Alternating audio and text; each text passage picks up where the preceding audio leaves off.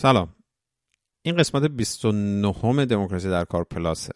تو این قسمت با خشایار و میسم درباره وضعیت امروز منطقه و خاور میانه حرف زدیم. می‌دونید که مدتی جنگ یا حالا ما بهش میگیم نستکشی مردم غزه شروع شده. بعد از حمله حماس به اسرائیل و کشتاری که اونجا اتفاق افتاد اسرائیل ازمش جذب کرده که تا آخرین نفر از مردم غزه یا فلسطین رو بکشه مثل که اینجوری بوش میاد. تمام جامعه جهانی هم باش همراه شده. ما راجع به انگیزه های این وضعیت این این وضعیت جدیدی که اینجا پیش اومده صحبت کردیم با میسم و خشایار. کل جنگی که اینجا هست رو یکمی در ابعاد بزرگتر تاریخی و منطقی بررسی کردیم.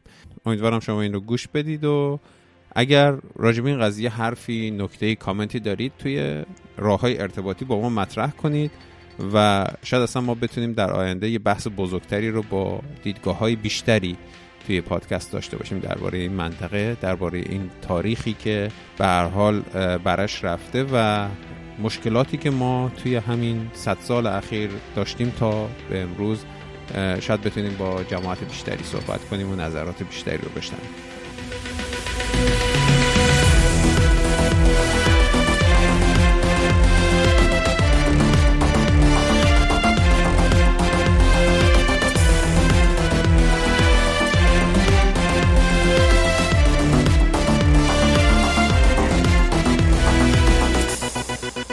سلام خشایار سلام میسم.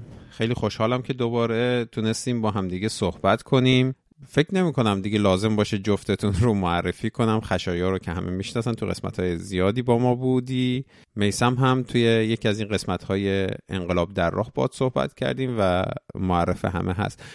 ولی اگه دوست دارید سلام علیکی یا اینکه باب صحبت رو باز کنید تا بریم توی بحث امروزمون. من فقط می‌خوام سلام بگم و بگم که خیلی خوشحالم که ما دوباره با میسم نشستیم. میسم جان. سلام محمد سلام خشاد منم خیلی خوشحالم که یک بار دیگه اینجا کنار شما هستم و می‌خوایم در مورد یک موضوع خاصی صحبت بکنیم. و اگر اجازه بدین من سلام می‌کنم خدمت تمام شنوندگانی که در آینده این پادکست رو خواهند شنید. و آره محمد شروع بکنیم بحثو یا اینکه آره من فکر می‌کنم ببین آره. می‌دونی چرا؟ چون دیدگاه من برای شنونده ها راجبه مسئله روشنه. من دوست دارم تو خودت اول یه کمی حالا نمی‌خواد مثلا توضیح بدی دقیقا چه اتفاقی افتاده. می‌خوام یه جورایی این بحث رو اول دیدگاهت رو باز کنی توضیح بدی که مثلا از چه دیدگاهی داری به این مسئله نگاه می‌کنی به وضعیت من بهش میگم به, به, به مسئله فلسطین داری نگاه می‌کنی. بعد اون بحث هایی که قبلش با هم با همدیگه کردیم رو می‌تونیم ادامه بدیم. فقط می‌خوام این زاویه دید تو به این مسئله یک کمی برای شنونده ها روشن بشه. تو از کجا با این مسئله بهش وصل میشی؟ چجوری به باش ارتباط برقرار می‌کنی؟ چجوری می‌بینی اصلا مسئله در واقع ما وقتی در مورد مسئله فلسطین صحبت می‌کنیم داریم در مورد انسانی صحبت می‌کنیم که تحت ستم انسانی هست که از نگاه طبقاتی یک انسانیه که تحت ستم مضاعفه و و به شکل عموم من فکر می‌کنم وقتی می‌خوایم به در مورد قضیه فلسطین صحبت بکنیم. خیلی بعضی وقتا ما می‌خوایم با یک نگاهی اینطور به مسئله بپردازیم که آره فلسطینی ها زمینشون اشغال شده و آره همه اینها یک یک مسئله بزرگی هستن چون حق سرزمین حق حق زندگی از انسان گرفته میشه. اما واقعا من فکر می‌کنم در این چند سال اخیر باید با یه دقت بیشتری فکر می‌کنم منطقه رو باید تحلیل کرد. یعنی بفهمیم داخل منطقه داره چه اتفاقی میفته و اتفاقا در راستای این تحلیل منطقه کجاش به ما رد داره؟ یعنی مسئله اون هم نیست که ما مثلا بشیم در نقطه انسان سو استفاده گر نه ما انسان هایی هستیم که تحلیل می‌کنیم. یعنی بفهمیم داره چه اتفاقی میفته و قیام هایی که از سر ما میگذره یا قیام هایی که به ما رشد میده در درون این قیام ها داره چه اتفاقی میفته که فکر می‌کنم قضیه فلسطین و بالخصوص بالخصوص این جنگ من فکر می‌کنم یک ابعاد بسیار مهم اقتصادی داره. یعنی اینکه در چند سال گذشته حدودا ده سال گذشته ما وقتی در مورد مسئله اقتصادی صحبت می کردیم یک پروژه‌ای داشت کشور امارات و سعودی ها اون پروژه پروژه احداث قطار بود. احداث قطار از رأس الخیمه که به اصطلاح قبل از تنگه هرمز میشه تا جده. این پروژه در موردش صحبت شد و خیلی اما وقتی پروژه نیوم اومد و پروژه نیوم وقتی اومد مسئله عکس شد و بالخصوص وقتی جمهوری اسلامی جمهوری اسلامی روز به روز داره به به انرژی هسته نزدیکتر میشه از اون طرف معادله ها هی در حال چرخش و عوض شدنه. حالا چه اتفاقی افتاد؟ بالخصوص در در این وقت اخیر یعنی همین چند چند ماه اخیر. چند ماه اخیر رو بخوایم یک نگاهی بکنیم می‌بینیم که جریان احداث جاده قطار مثلا از از یک پروژه اقتصادی هست که از هند شروع میشه امارات میاد و احداث جاده قطار تا کجا؟ تا اسرائیل. و وقتی بیایم نگاه بکنیم اینجا جاده قطاره که و طرحش طرحش با اسرائیل و خیلی از مسئله توافق عربستان و اسرائیل سر این موضوعه که عربستان همیشه سعودی ها همیشه از کلمه نه این مجرد یک معاهده اقتصادی نه بیشتر نه کمتر. ولی وقتی بریم سراغ کانال کانال آبی که مماس با کانال سوئز میشه اون کانال بین کوین بین کورین اگر اشتباه نکنم اگر درست دارم تلفظ می‌کنم که وقتی به نقشه احداث اون نگاه بکنی از قشنگ از کجا رد میشه؟ از شمال غزه رد میشه. یعنی از نقطه مماس غزه رد میشه این کانال و ورود می‌کنه به اقیانوس. خب قاعدتا حالا یه خورده ابعاد فکر می‌کنم ابعاد یه خورده ابعاد جنگ الان دارم یه شکل دیگه قرار قرار می‌گیره. و خصوص اون قسمت شمالی غزه که اومدن الان کاملا می‌خوان اصلا یک یک یک فاصله امنی رو اونجا ایجاد بکنن خب معادله ها عوض شد اصلا تو منطقه. مثلا الان بیشترین متضرر در این قضیه ضرریه که مصر می‌خوره. ضرریه که اون برگه های مذاکرات قطر توی خطر میفته خب و در این در این فرایند در این فرایند عربستان به همراه اسرائیل و خیل و کشورهایی که آمریکا و غیره اومدن در ساختار اقتصادی سیاسی غزه را حذف کردن. یعنی شکل اون حماس و کل ساختار سیاسیشو حذف کردن و مستقیم با با با دولت انتقالی که به صلاح محمود عباس بود مذاکره کردم. خب قاعدتا من فکر می‌کنم هم سالیان ساله که حماس برای این این نقطه منتظر این نقطه بود چون بحث بحث وجود سیاسی اونه. و می‌بینیم که این ورود به این مسئله ابعاد اقتصادی مهمی داره که این ابعاد اقتصادی رو حالا می‌تونیم در بعد از اینکه یک گفتگویی هم داشته باشیم و مشارکتی داشته باشیم می‌تونیم بیشتر در مورد اون صحبت بکنیم. ببین قبل از اینکه حالا به اونجا برسیم من سوالم اینه که تو یعنی نقطه جرقه یا همون تریگر این ماجرا رو صرفا بحث اقتصادی و بحث مثلا ژئوپلیتیکی که که مثلا همین از لحاظ اقتصادی اسرائیل داره با کشورهای منطقه روابطی برقرار می‌کنه که این داره منجر به نابودی حماس و اینا میشه. می‌بینی؟ یعنی جرقه اصلی ماجرا رو توی این می‌بینی؟ من کاملا توی این مسئله می‌بینم و در تکمیل اون مسئله سیاسی اقتصادی. چون مسئله مسئله حتی فلسطین فلسطین رامولا هم هست. یعنی حتی حکومت انتقالی توی نوار باختری هم همینه وضعیتش. وضعیت وضعیت از لحاظ چون تا ما تا قبل از این یک روندی وجود داشت که بعضی از کشورهای منطقه با اسرائیل سازشی ندارن. اما وقتی ورود می‌کنه این سازش بر مبنای اقتصادی ورود می‌کنه یعنی تمام شدن انسان فلسطینی حالا بماند در ساختار سیاسیش یعنی در ساختار سیاسیش حماس و فتح و جریان های سیاسیش رو بذاریم کنار ولی تموم شدن اون انسان. من اون اونطور می‌بینم. آخه ببین من حالا یه نقطه جرقه دیگه هم توی این ماجرا می‌بینم اینه که همون قضیه مثلا چجوری بگم آرمانی فلسطینه. حالا شاید واقعا اشتباه می‌کنم ولی اینطوری بود که طیف شاید ده سال دوازده سال اخیر کلا این وضعیتی که ما باش روبرو بودیم فراموش شده بود که آیا آقا مثلا آرمان فلسطین این بودش که مثلا آزاد بشه فلسطین. آرمان فلسطین اینطوری بودش که اون کسایی که از اونجا رانده شدن برگردن.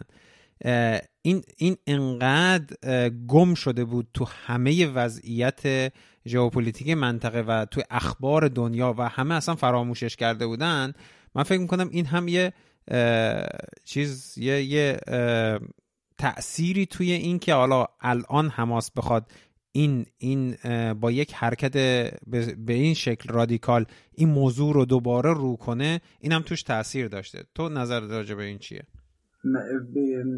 نگاه بکنید رفقا مثلا ما وقتی در مورد مسئله آرمان فلسطین صحبت می‌کنیم ما داریم در مورد انسانی صحبت می‌کنیم که هر لحظه به فکر به فکر یک انقلابه. هر لحظه به فکر یک تحوله. هر لحظه یعنی آرمان ها با انسان ها در یک زیست مشترکی دارن.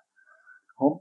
و مسئله مسئله آرمان های فلسطین اتفاقا در چند سال گذشته حالا بعضی از این تحلیلگران من فکر می‌کنم خیلی بعضی ها سطحی به مسئله نگاه می‌کنن و همچنین خیلی علاقه دارن این که اول به من اول تعریف اول بگو حماس حماس تروریست اول بگو.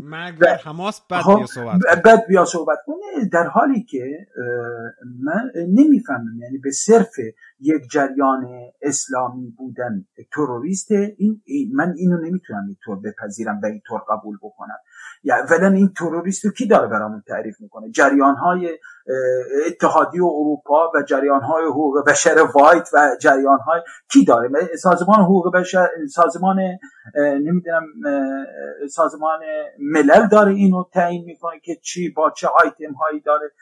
به حال من اینطور تحلیل و اینطور سطحی نمی‌بینم در مورد مسئله. و همچنین ما داریم در مورد انسانی صحبت می‌کنیم که اتفاقا همین نقطه ای که الان ما داریم در مورد صحبت می‌کنیم. یعنی همه بر این باور بودن که فلسطین قضیه فلسطین یک قضیه فراموش شده داره میشه و اتفاقا اینجا نقطه نقطه عطفی بود که به اصطلاح توریسین ها یا اون انسان های پراتیکی که در حماس هستن داشت نقششون به شکل به شکل بسیار خوب پیش می‌رفت.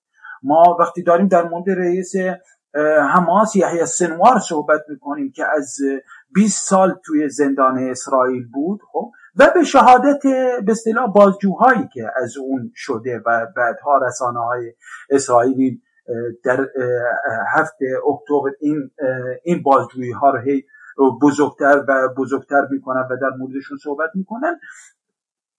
در همون زمان اصلا این انسان در, در اون که میگن مخ طراح این حملات خودش بوده توی اون توی اون 20 سالی که توی زندان بوده خیلی هاشون بر این باور هستن و حتی نظامی های اسرائیل و خود موساد که باهاش مصاحبه کرده در اون زمان داشته نقشه این چنین کاری رو میکشیده. یعنی همین نقطه ای که به اصطلاح نقطه ای که ما برای این باور بودیم و حتی در چند سال اخیر اگر توجه بکنی که جهاد اسلامی یه حرکاتی انجام می‌داد از غزه حزب الله درگیری هایی داشت نمی‌دونم حتی حتی حرکت ابو مصطفی که مربوط به جبهه آزادی بخش خلق فلسطین بود باز هم اونها حرکاتی انجام میدن و حماس جوری ساکت و در این زمانی که اتفاقا حماس ساکت بود شایعاتی هم شد در رسانه های اسرائیل مبنی بر اینکه حماس با دولت اسرائیل داره یک سری توافقاتی می‌کنه یک سری چی میگن به فارسی؟ زد و بند.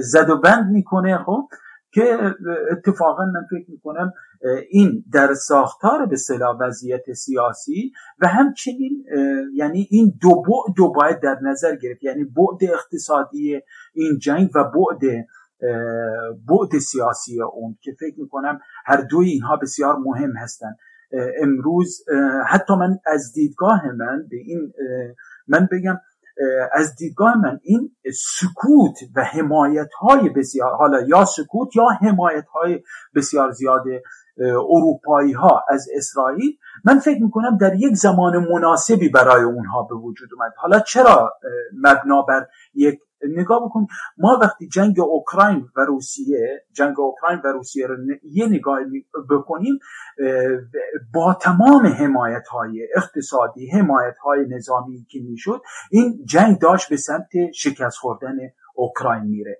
یعنی یک زوم بسیار زیاد اونجا وجود داشت و تنها مشکل مسئله جهان این شده بود و نزاع چین و آمریکا.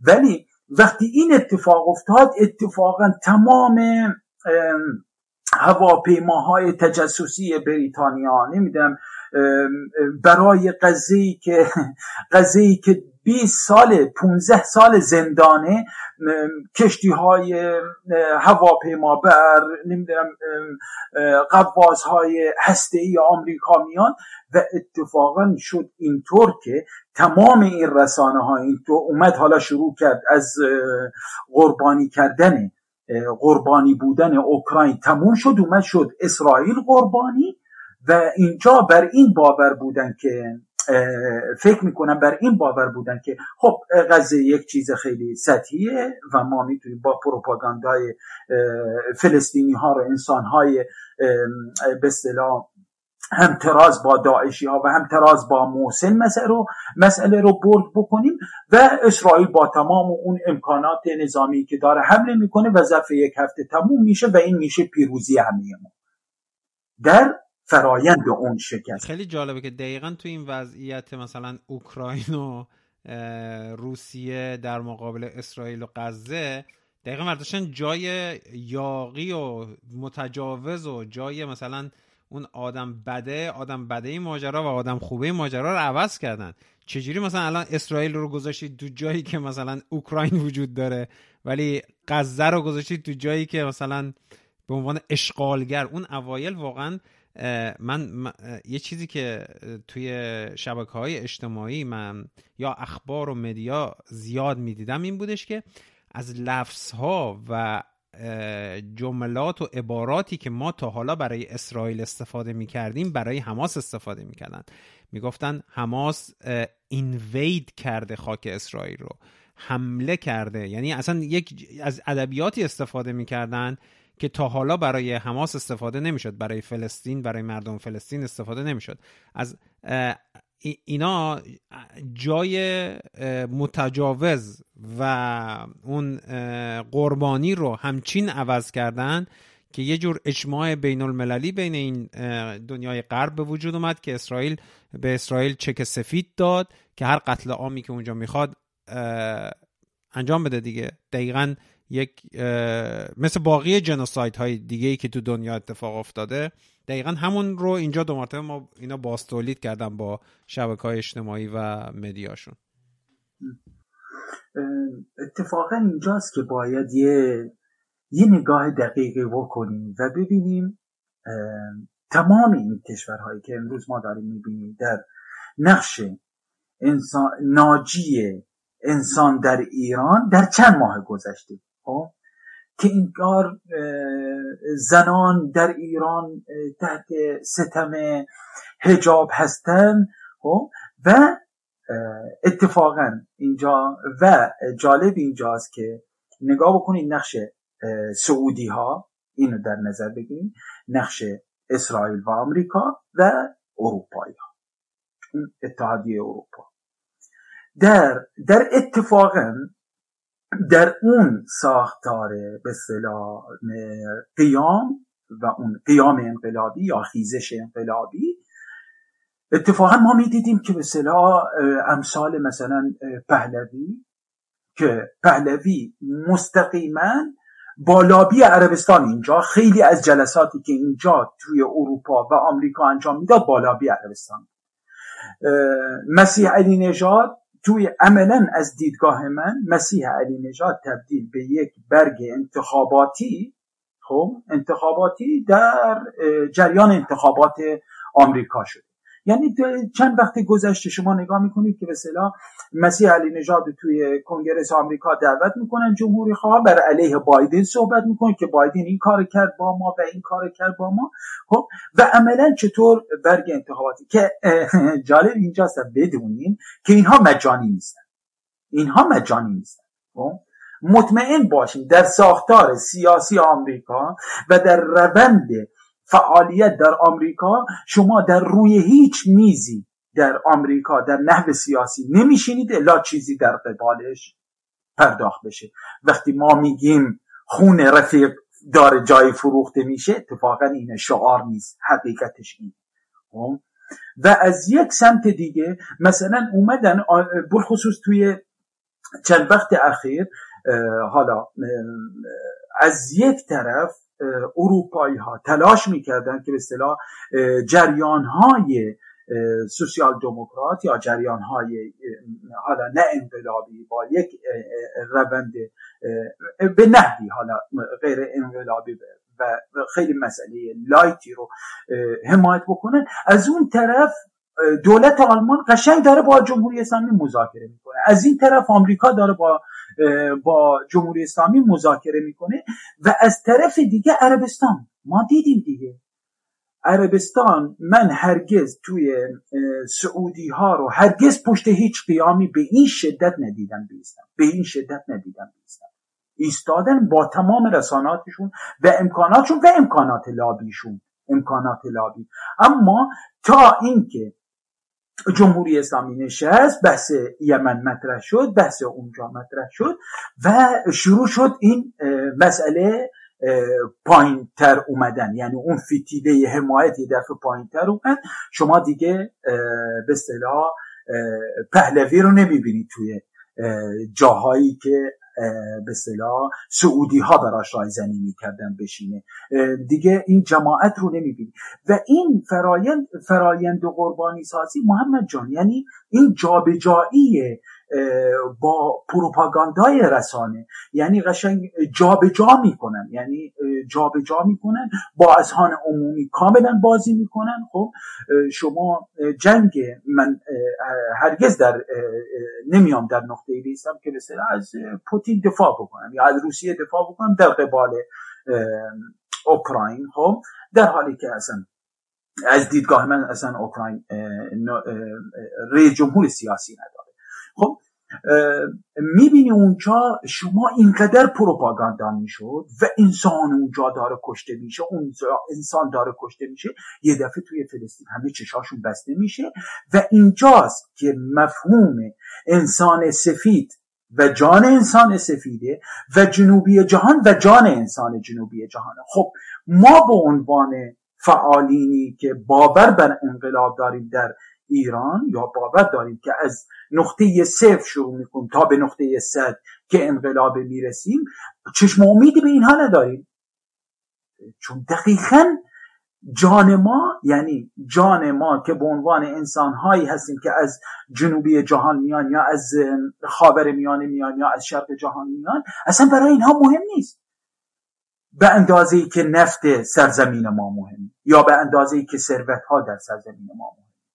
و این معادله ها اصلا این معادله های بازی حالا میگن ما هر وقت صحبت می‌کنیم میگن اه شما دارین از تئوری توطعه استفاده می‌کنید. اه بابا کجاش توطعه است یعنی قشنگ ما داریم چیدمان ها رو قشنگ داری می‌بینی جنگ اوکراین که شروع شد و روسیه شما اینجا مثلا حوادث و جنگ داخلی سودان شروع خب بگنار اون نیروی شبه نظامی روس، روسیه طرفدار اون به اصطلاح دعم سریع یا همون انقلاب, انقلاب کنندگان و آمریکا و سعودی ها و امارات طرفدار ببخشید سعودی ها و مصر و آمریکا طرفدار ارتش سودان هستن. ولی سودان برگی نبود که بشه سر اون معامله را انجام بدن. برگ ارزونیه.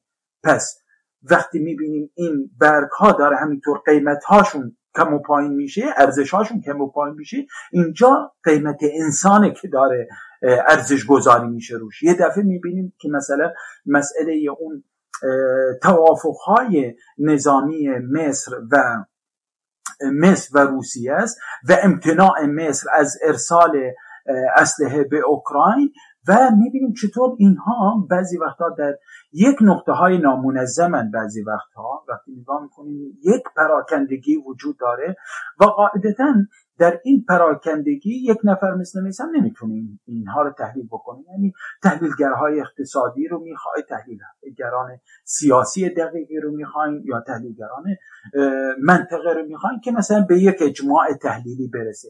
اما این نقطه های پراکنده که وجود دارن خیلی غیر منطقیه که بخوایم بگیم این هر نقطه به انزوای خودش به تنهایی خودش داره توشی اتفاق میفته و این اتفاقات بیرد نیستن به مسئله همه به هم دیگه یه جوری به هم دیگه نمی‌رسن.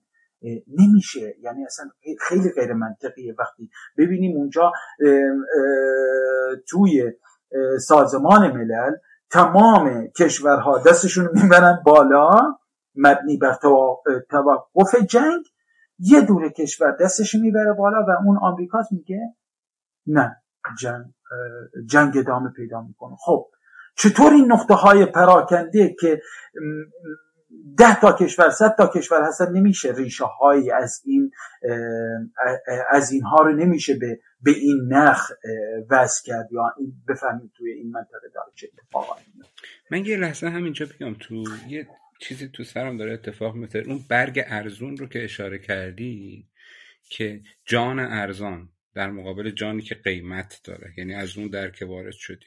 یا اینکه این همه کشور میگن بس کنید کشتن کودک ها رو و مثلا پنج تا کشور دستشون می‌برن بالا میگن نه.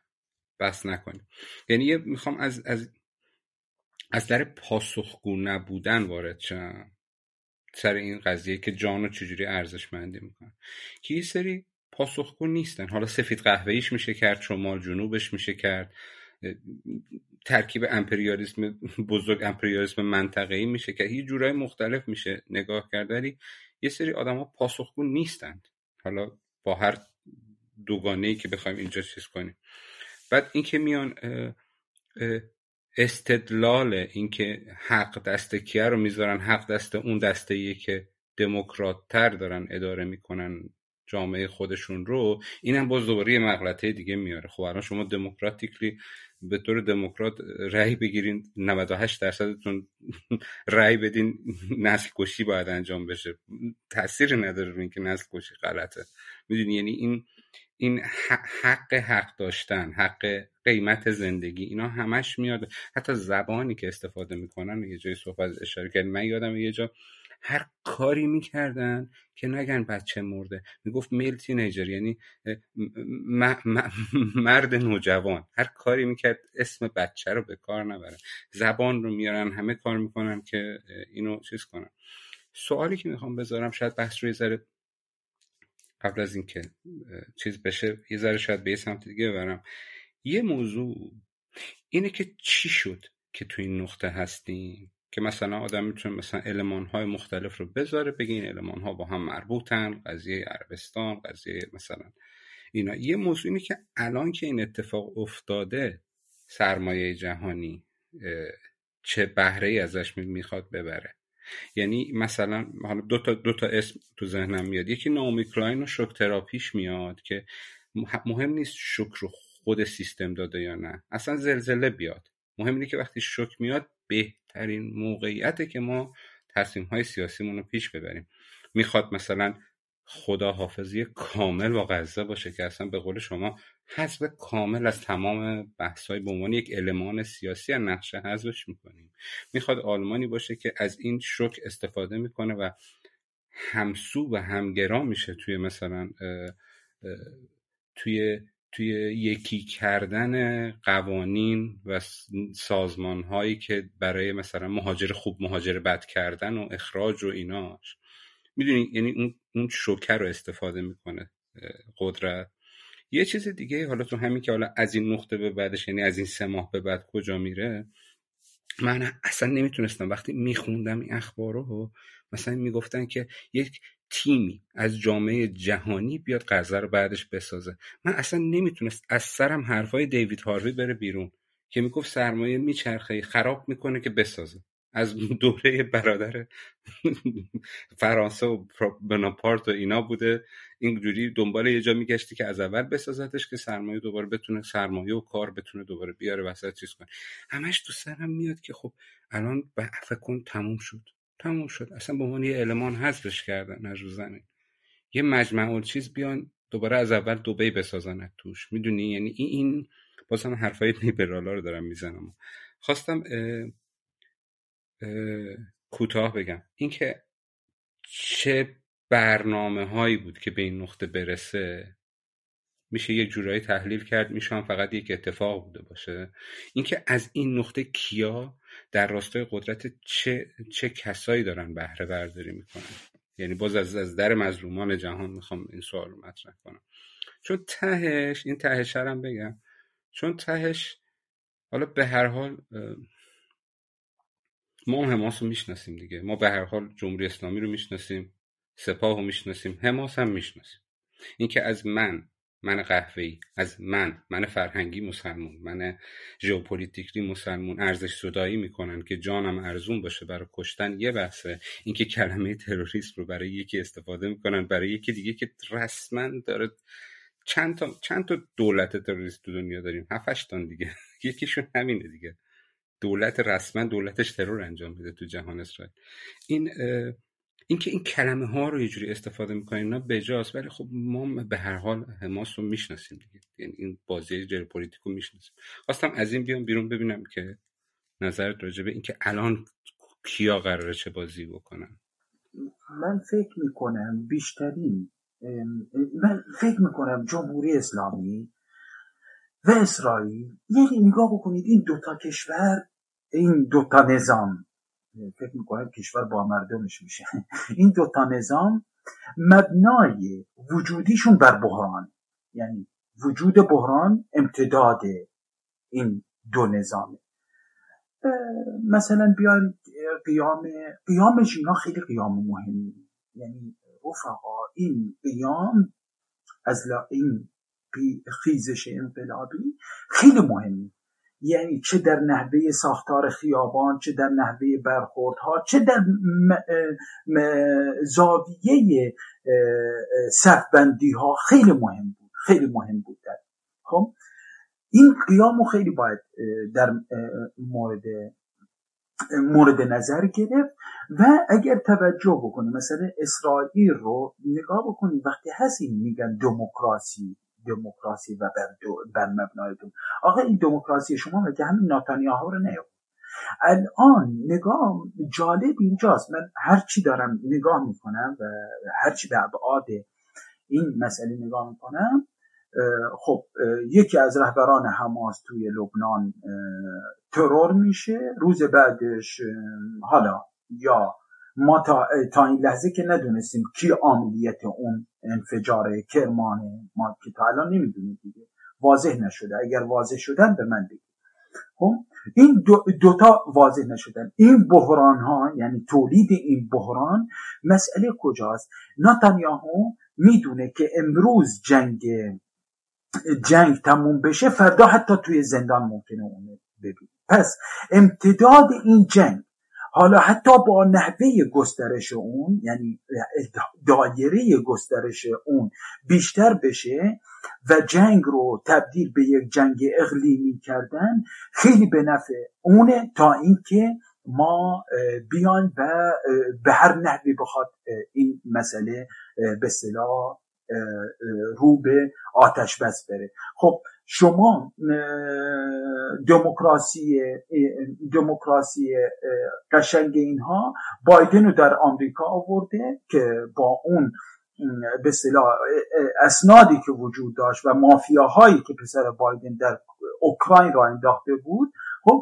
و حمایت های بایدن از از اسرائیل. ناتانیاهو هم آورد دموکراسی و این حلقه جنگ رو هی گسترش دادن هی گسترش دادن و خیلی علاقه بسیار زیادی داره که این جنگ از از دایره خودش بگذره. یعنی تبدیل به یک جنگ اقلیمی بشه.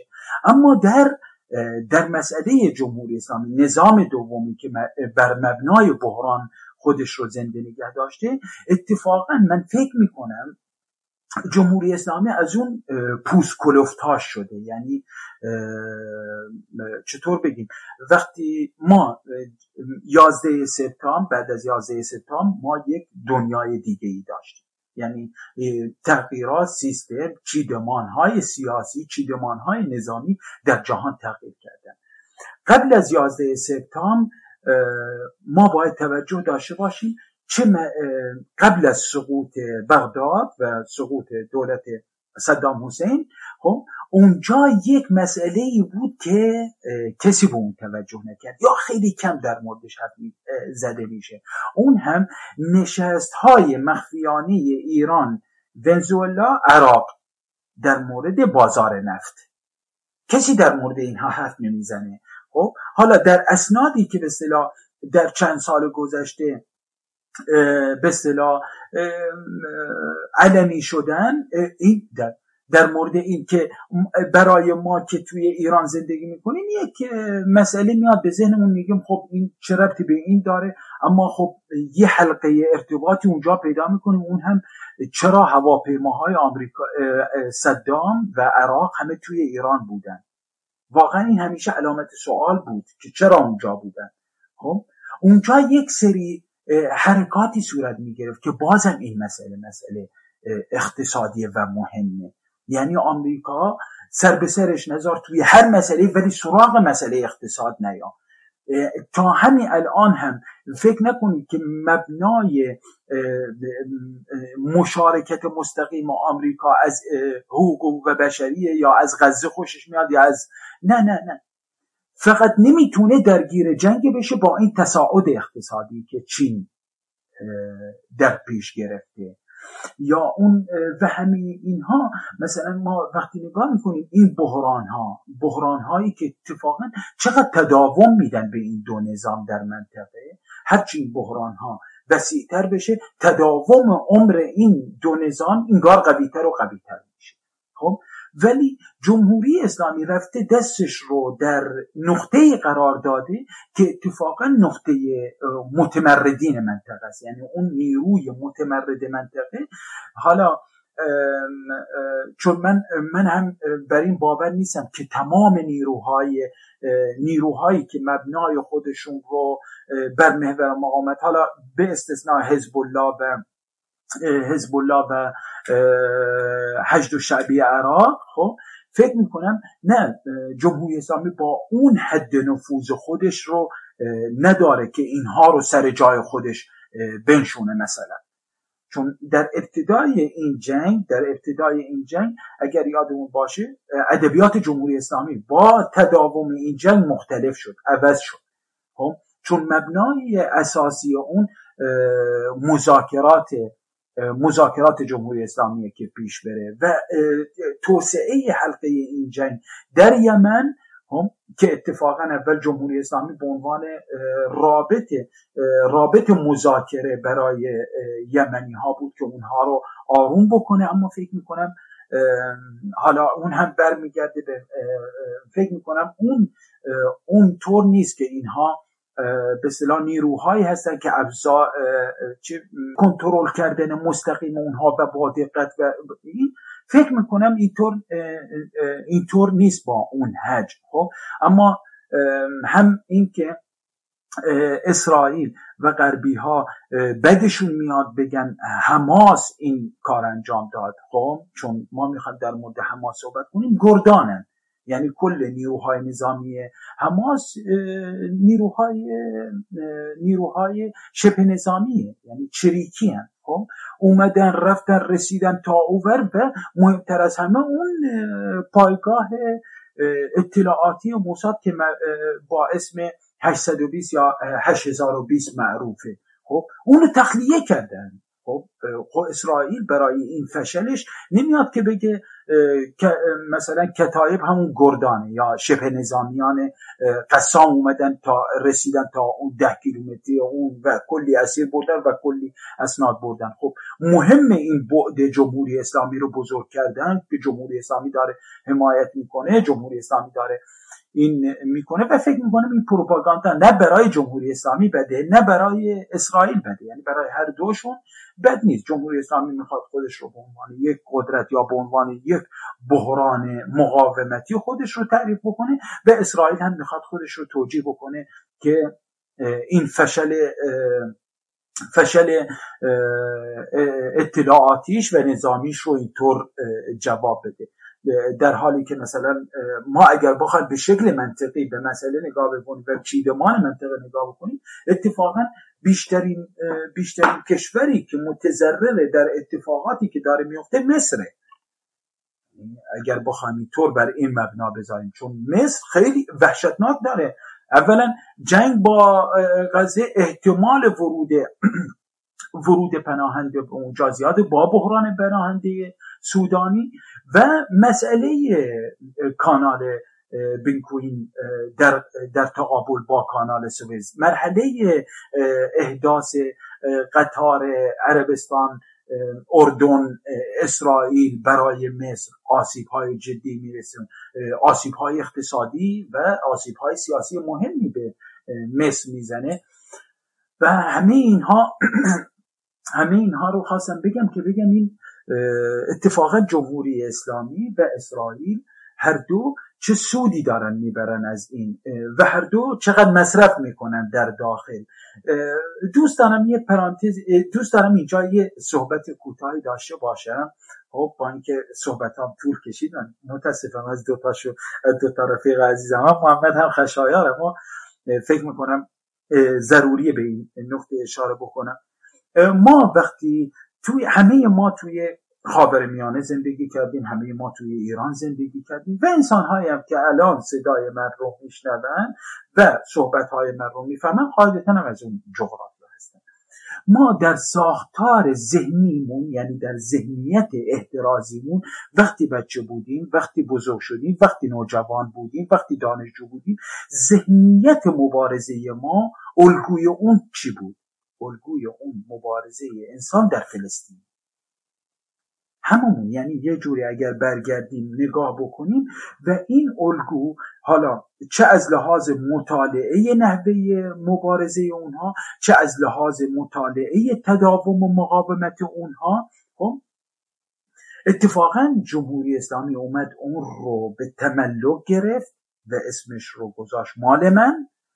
و کم کم از انسان مبارز در ایران زداده شد این فکر خب و انسانی که اتفاقا انسانی که خود رو اپوزیون ایران تعریف می‌کنه خودش رو بر علیه اون مقاومت تعریف می‌کنه بر علیه مقاومت مردم فلسطین تعریف می‌کنه پس ذهنیت ما ذهنیت ما داره کم کم اوریان میشه از مبارزه از تمرد از تقابل خب؟ چون چون داره به اصطلاح چی بگیم؟ اون پیش زمینه های سیکولوژی مقاومتی ما یا پیش, زمین پیش زمینه های مقاومت خلق ها رو داره از ذهنیت ما پاک می‌کنه. جمهوری اسلامی خود رو انگار مالک تمام مقاومت های منطقه می‌دونه. و ما ناخداگاه بر ضد اون سیستمی هستیم که در حال حاضر بر علیه ما داره ستم می‌کنه خب؟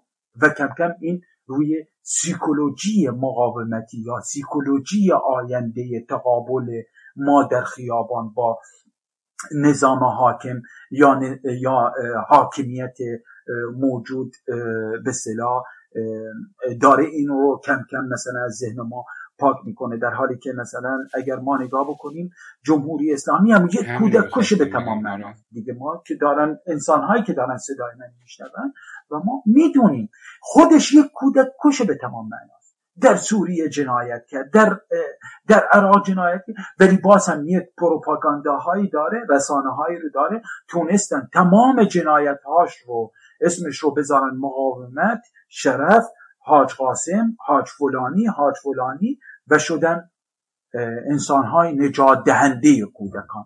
در حالی که نظام نظام حالا اینجا در تقلیل اتفاقا من هیچ کدومشون رو از یکدیگر تقلیل نمیدم و هر دو به یک حجم به یک حجم از از اون کسافتکاری یک دیکتاتوری رو دارن. کودک کشی ما فراموش نکنیم. هم چند وقت پیش جمهوری اسلامی حالا با نه ابعادی که اسرائیل امروز داره رو سر انسان در فلسطین بم می‌زنه اما چند وقت پیش در کردستان عراق مگه همین بمب ها رو رو سر انسان هایی که توی اردوگاه های فعالین کرد بودن نریخت.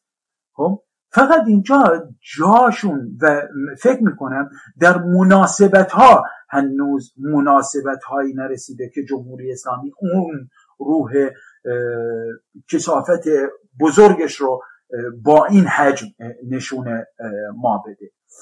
و این فکر می‌کنم که چقدر با هم دیگه در یک خط حرکت می‌کنم برای تداوم نظام هر دوتاشون من یه چیزی هم هی کودک تو ذهنم بود. خوب شد اشاره که کردی. اصلا هی, هی می‌خواستم وسط حرفت بپرم اینو بیارم. ببین حالا مصر رو دوست دارم بیشتر حرف بزنی اگه فرصتی بعدم بودش که کجاهای دیگه می‌بینی که چه, چه, چه, چه چه, چه تقابلی خواهد نشون داد یا چه تقابلی تا الان نشون داده و کجاها دستش گیر خواهد بود. اما بعد از اون ببین ما یه اتفاقی که تا تو این سه ماه دیدیم دیگه تو اطراف بالاخره صدای اعتراضی صدای مبارزاتی صدای به سوی قدرت چپ هر چی اسمشو بذاریم. این چه کنیمه؟ بزرگ شده.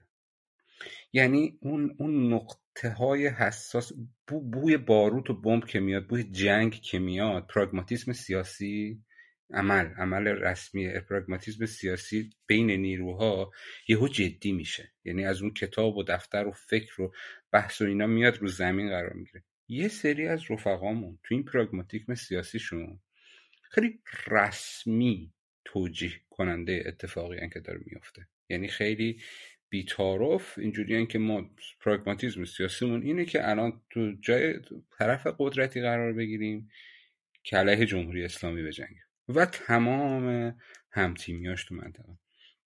یه سری رفقامونم تو اون پراگماتیزم سیاسی که افتادن این بودش که شاید همه حرفای این چند سال گذشته خودشون رو پس گرفتن و مثلا خیلی بیمهابا گفتن که نگاه کن مثلا حزب الله جنم داره.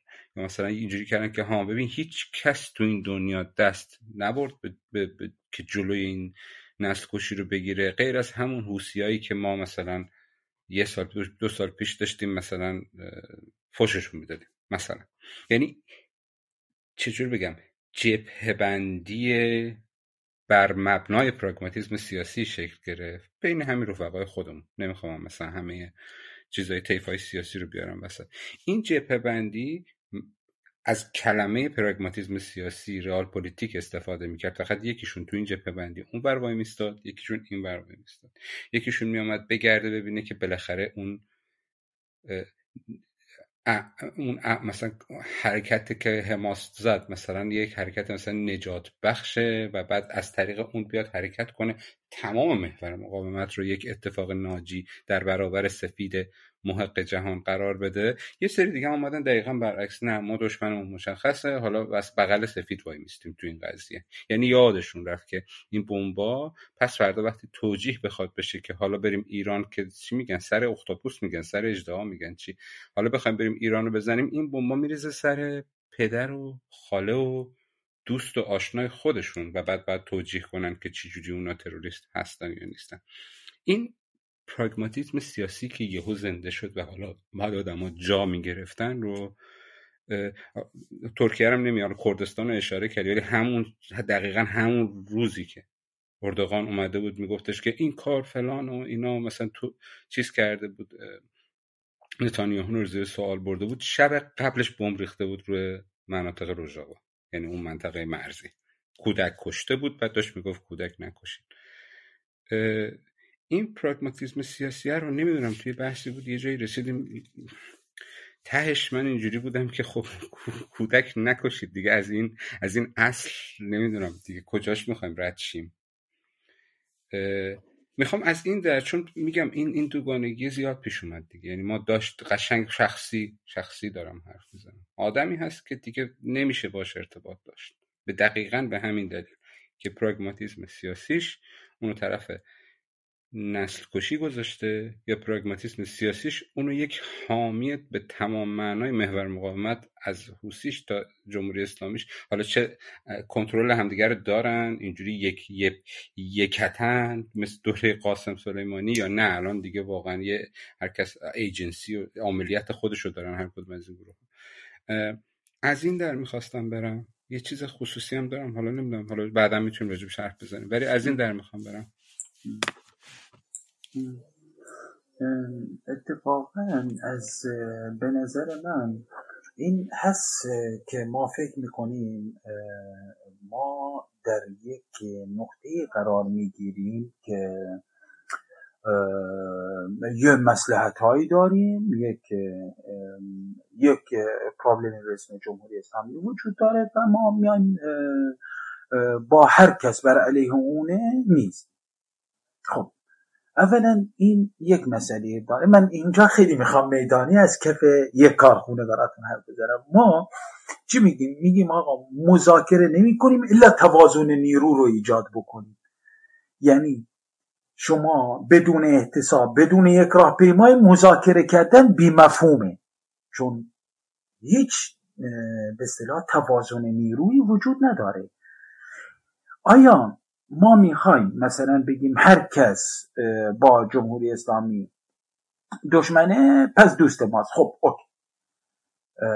چه نیرویی داریم؟ چه برگه هایی رو داریم که می‌خوایم در مقابل این قدرت ها اون برگه هامون رو بذاریم و توازن نیرو ایجاد بکنیم که خودمون ابزار نشیم. خب بعضی ها میگن نه چه اشکال داره بذار ما ابزار اینها بشیم بهتر از اینکه ابزار نمی‌دونم سیاه و سفید می‌کنن. اما ما این چنین باور داریم که نه من ابزار این نمیشم ابزار نیروی انقلابی میشم. یعنی به سمت یک انقلاب حرکت می‌کنم. خب از یه طرف دیگه میان ما چیکار می‌کنن میگه خب دیگه تمام نقد به حماس رو تعطیل بکنیم. تمام نقد به محور مقاومت رو تعطیل بکنیم. پس الان کف مرتب به افتخار محور مقاومت. که فکر می‌کنم این این نحوه برخورد اتفاقا این برخورد خیلی ایرانیسمه. یعنی چطور ایرانیسمه؟ ایرانی جماعت و حتی در تحلیل هاشون چه در تحلیل های تحلیل های منطقه ایشون و چه در تحلیل های ضد منطقه ایشون خب یعنی طرفداران امپریالیسم و چه طرفداران خیلی بر این باور هستیم که ما یک چیز خاصیم. ما فراتر از اون نقطه ها هستیم. ما فراتر از اون منطقه که توش داریم زندگی می‌کنیم هستیم. و این این اجازه باز شدن ذهنیت رو به ما نمیده که تحلیل بکنیم که ذهنیتمون باز بشه همه چی رو بتونیم خوب ببینیم بدون نفرت بدون این که بشه تحلیل کرد. ما وقتی به مسئله انقلاب فکر می‌کنیم مسئله انقلاب خیلی مسئله حساسیه رفقا. خیلی مسئله حساسیه. یعنی ما وقتی داریم در مورد انقلاب صحبت می‌کنیم باید انقلابی بود. باید انقلابی فکر کرد. خب؟ و انقلابی فکر کردن یعنی ابزار کسی نشدن. جز ابزار اون ذهنیت یا اون آرمان هایی که می‌خوای به سمتشون بری و برای اون انقلاب. خب؟ حالا در اون آینده اون انقلاب توازن نیرو رو چطور می‌خوای ایجاد بکنی و چطور اون خودش یه بحث دیگه ای داره. خب؟ چطور میشه این توازن نیرو رو ایجاد کرد؟ چطور میشه منطقه رو تحلیل کرد؟ نمیان این ذهنیت رو تخلیه بکنن و بشه دقیق تحلیلش کرد. یعنی مثلا میان در مورد حوسی ها تحلیل می‌کنن خب؟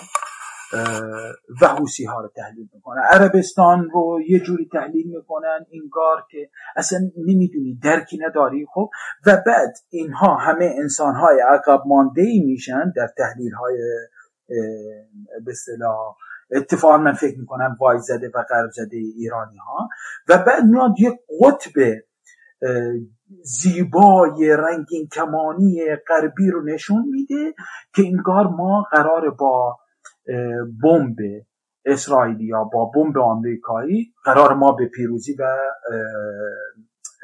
به صلاح پیروزی برسیم یا به علیه.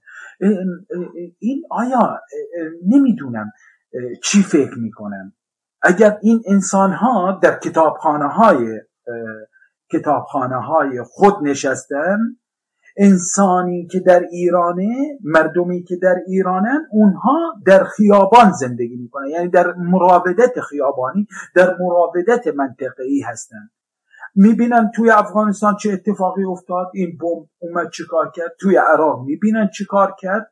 خب؟ و توی سوریه و همینطور دارن می‌بینن خب مثلا چرا اون انسانی که در انسانی که در روزمرگیشو داره زندگی می‌کنه در ایران بر این باور باشه که اون بمبی که بیاد مختلف خب روشن فکر متاسفانه همیشه توجیه می‌کنه. مثل توجیهات کنان مکیه قبل از حمله آمریکا به عراق.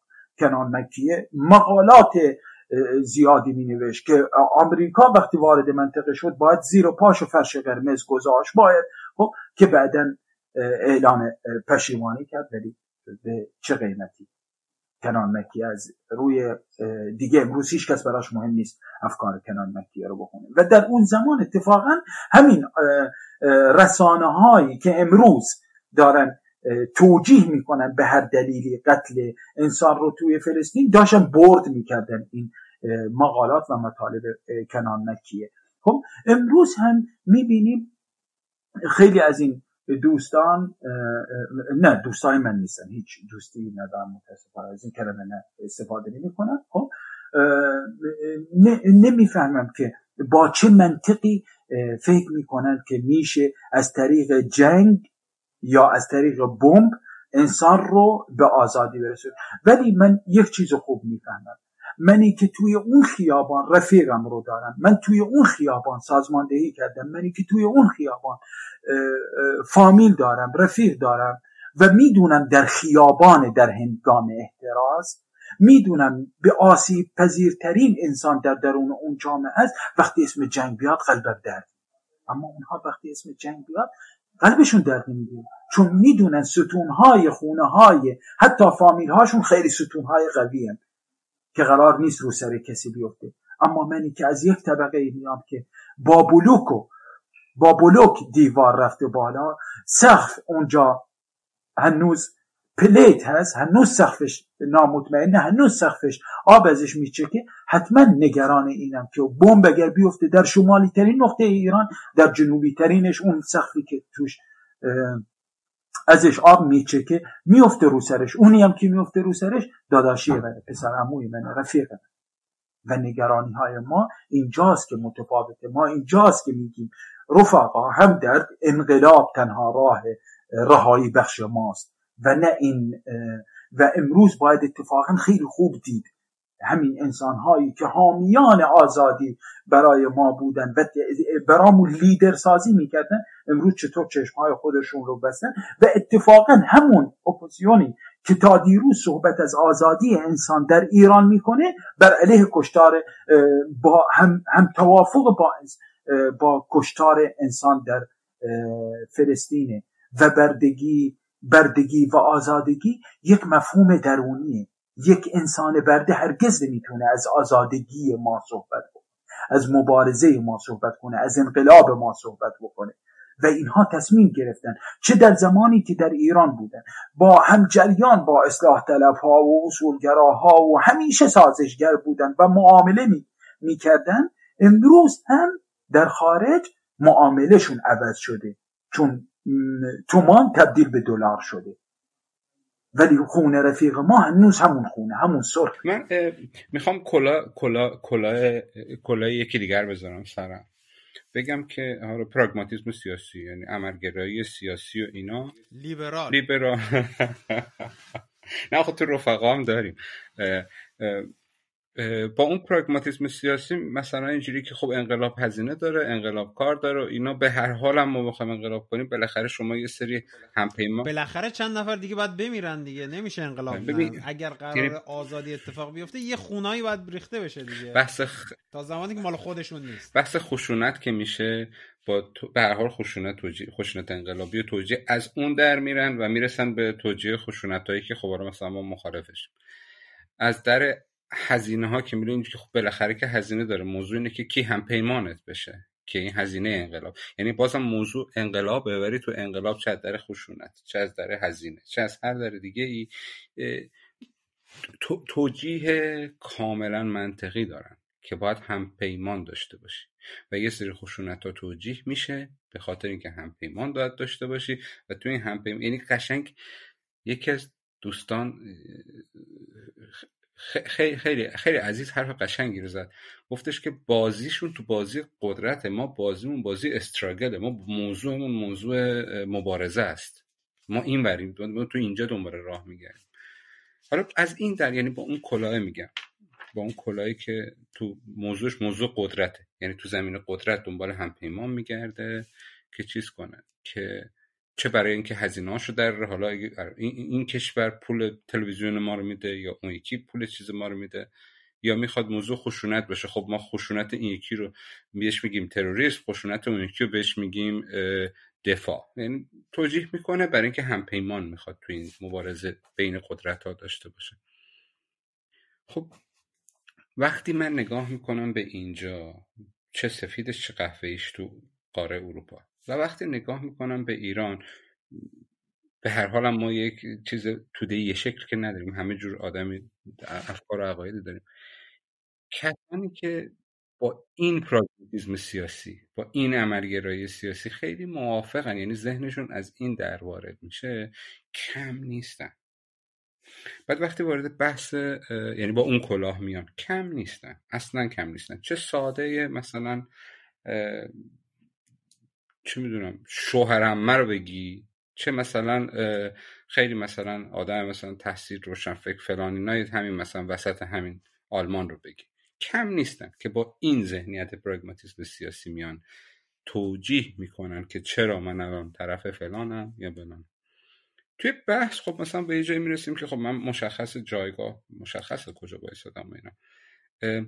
ولی به اون نقطه که می‌رسه الان چه کنیم یعنی اونها پاسخ دارن. الان از همپیمانانمون دفاع می‌کنیم چون تو ذهنشون این همپیمان توجیهگره چه خشونتش چه بودجه که گذاشته توجیهگره برای فرده آزادی. ما ما رفقا اینجا الان الان چه کار کنیم؟ ما الان غیر از اینکه بگیم نکشین بچه ها رو نه بچه رو مگه می‌کشن؟ بچه رو نکشین. این نسل کشیه این دومیسایده این جابجایی کلمه های فارسی شد ندارم. تو, تو سرم یک محمد بعدش بگو.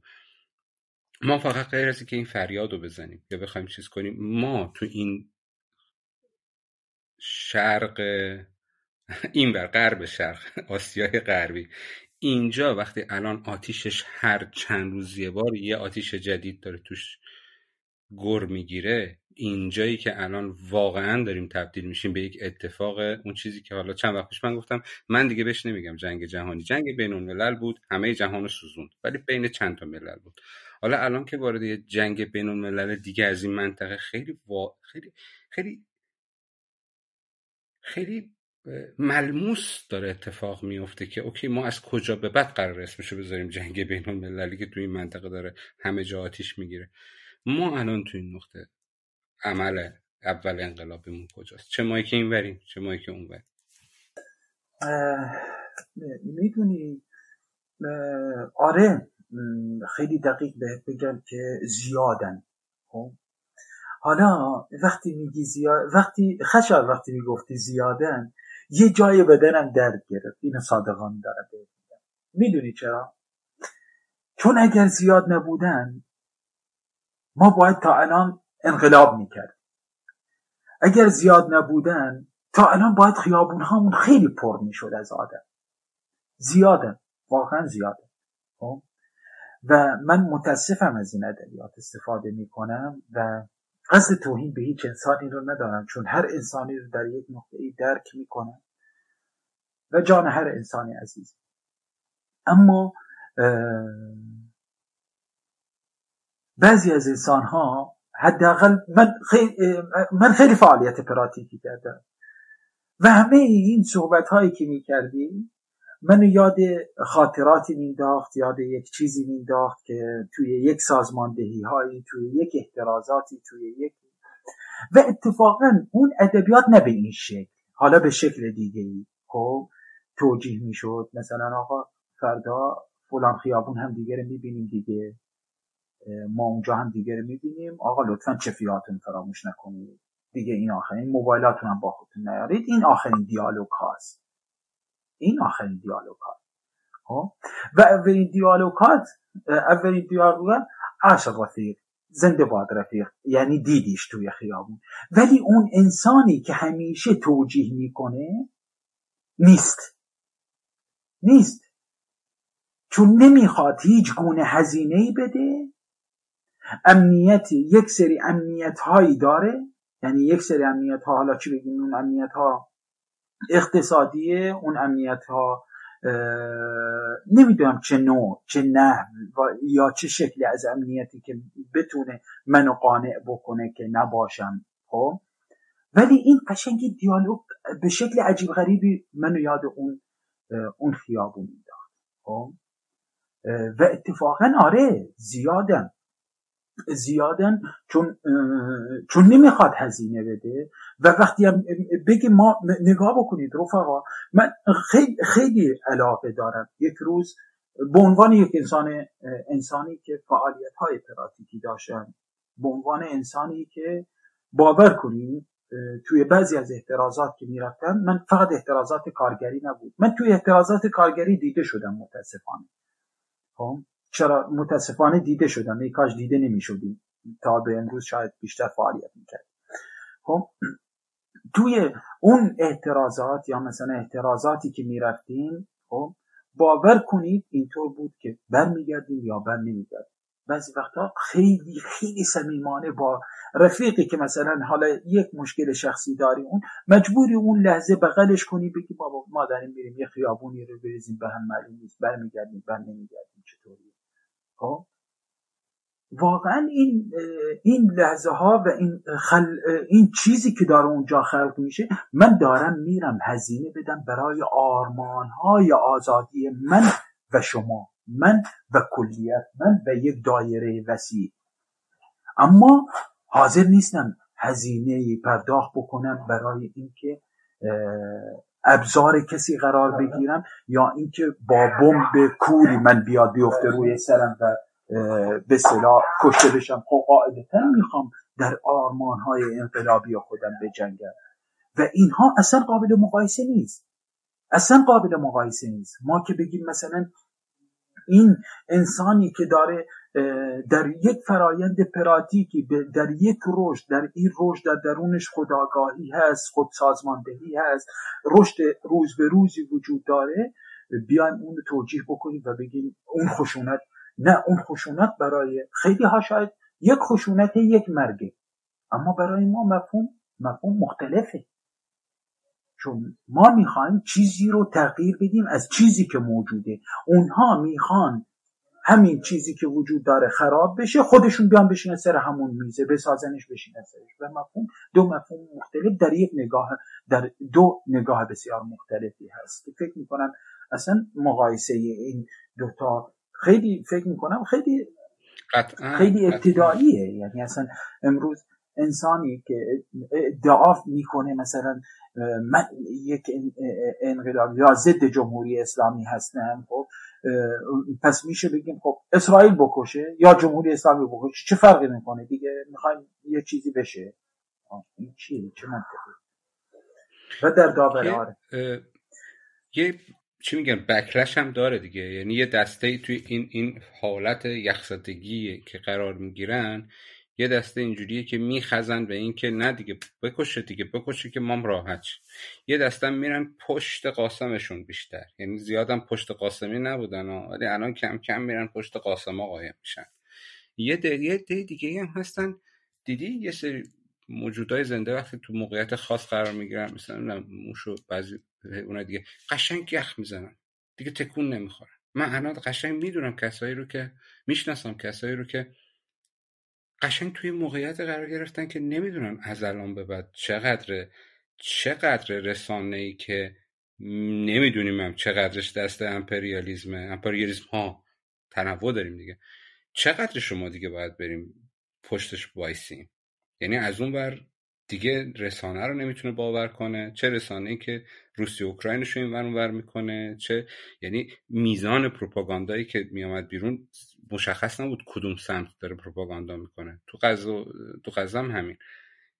اعتماد به رسانه کم میشه. اعتماد به قدرت ها کم میشه. اعتماد به عمل یعنی وقتی می‌بینی که اکثریت یه یک کدوم رو دارن توجیه می‌کنن. جمهوری اسلامی رو توجیه می‌کنه یا نسل رو توجیه وقتی اعتمادت کم میشه دستات کم میشه به رسانم کم میشه اطرافیانت هم دارن تیم بندی می‌کنن یه سری آدمو قشنگ وارد یه فاز چطور بگم یخزدگی جوری بی حرکتی این, این چی می‌گفتن؟ بیعملی هم حتی بیعملی مثلا می‌تونه ممکنه مثلا آگاهانه بیعملی کنی ولی اینجوریه که قشنگ آچمه سوکسوانگ شطرنج آچمس اون فضایی که هیچ کاری انگار دیگه دستم من این ببین همین حرفایی که زدی الان من می‌خوام یه کمی ربطش بدم و به اون تصویر بزرگی که می‌خواستم رسم کنم. ببین دنیا دنیا سخته. تحلیل دنیا سخته. فهمیدن اینکه چه چیزی خوبه و چه چیزی بده سخته. ذهن انسان هم همیشه می‌خواد دنیا رو یه جورایی ساده سازی کنه. که بتونه بفهمدش. هم نمی‌دونم الان اگر کسی ریاضی و فیزیک و مثلا مهندسی خونده باشه این حرف من رو شاید هم بهتر بفهمه. ما مثلا تو مسائل فیزیکی و مسائل مثلا شیمیایی رو ما برمیداریم انقدر ساده می‌کنیم که بتونیم حلشون کنیم. الان مسائل اجتماعی سیاسی اقتصادی ژئوپلیتیکی همه چیز تو دنیا همینقدر سخته. درکش این که بخوای عوامل تاثیرگذارش رو توش ببینی اینه که بخوای تشخیص بدی راه درست یا مثلا اینی که مثلا طرف خیر واستادن کدومه و یا طرفی واستیم که منجر به سعادت بشر بشه یا همچین چیزهای ایده های بسیار مثلا والایی که هر کسی تو ذهن خودش می‌تونه داشته باشه. فهمیدن اینا واقعا کار هر کسی نیست. اولا خیلی بزرگترین فلاسفه و سیاستمدارها و نمی‌دونم نمی‌دونم مسلح های بزرگ دنیا هم هیچ وقت نتونستن راه دقیقی یا مثلا راه درستی پیدا کنن. چون تو خیلی از مواقع تو دنیا اصلا راه درستی وجود نداره. تو مثلا الان چیکار چجوری می‌خوای؟ می‌تونی تصمیم بگیری که الان راه درست مثلا پایان جنگ اوکراین چیه؟ که اینکه برای اینکه انسان کمتری الان کشته بشه ما بیایم بگیم خب همین جا جنگ رو قطع می‌کنیم. این زمین هایی که دست روسیه مونده بمونه مال روسیه بقیهش هم بمونه دست اوکراین و دیگه از این به بعد کسی کشته نشه. خب این چه تضمینی وجود داره که در آینده به واسطه مثلا ظلم و نمی‌دونم استعمار و استبدادی که مثلا روسیه توی اون قسمت ها داره به واسطه مثلا نیروهای تحت ستمی که اونجا وجود دارن با همدیگه جمع بشن شروع کنن به یه انقلابی. دو مرتبه اون تو اون وضعیت یه انقلابی پیش بیاد.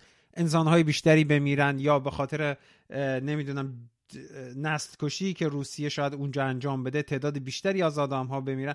می‌دونی شاید جواب درستی برای این قضیه وجود نداره. حتی تو مسئله اسرائیل تو این جنگی که اتفاق افتاده ببخشید دارم روده درازی می‌کنم ولی اجازه بدین یه کمی باز کنم. یه مسئله نبوده که باعث شروع جنگ شده. فراموشی آرمان فلسطین بوده. اینکه مردم غزه یواش یواش داشتن به سمت مرگ می‌رفتن و زندگیشون هر روز داشت وضعیت بدتری پیدا می‌کرد. اینکه دیگه هیچ کشوری تو دنیا فراموش کرده بود که آقا ما قرار بود مثلا کشور دومل چه میگن راحل دو کشوری توی فلسطین داشته باشیم. اینکه مسائل اقتصادی که الان میسم اول این قسمت گفت توی قضیه دخیل بود. اینکه جنگ سرمایهداری یک مدتی بود که دو مرتبه بعد از نمی‌دونم زمان طولانی بعد از جنگ سوریه توی این منطقه جنگی در نگرفته بود و لازم داشت یک وضعیتی رو به وجود بیاره که خراب کنه که دوباره بسازه. شاید نیاز به اون خراب کردنه و دوباره ساختنه تاثیر داشته. این که مثلا دولت اسرائیل تو یک وضعیت بسیار فجیعی از لحاظ مقبولیت عمومی بود و نتانیاهو لازم داشت یک اجماعی رو پشت سر خودش ایجاد کنه و این جنگه این فرصت رو بهش داد. همون جوری که خشایار گفت این شکی که به وجود اومد این سعی کرد به بهترین نحو ممکن ازش استفاده کنه. اینکه نتانیاهو سالیان سال بود به حماس اونجا پروبال داده بود و این رو به وجود آورده بود که بتونه نیروهای مدرنتر و نیروهای معقولتر فلسطینی رو سرکوب کنه. ببینید عواملی که باعث شده باعث شد جنگ فلسطین یا جنگ اخیر غزه اتفاق بیفته خیلی خیلی زیاده.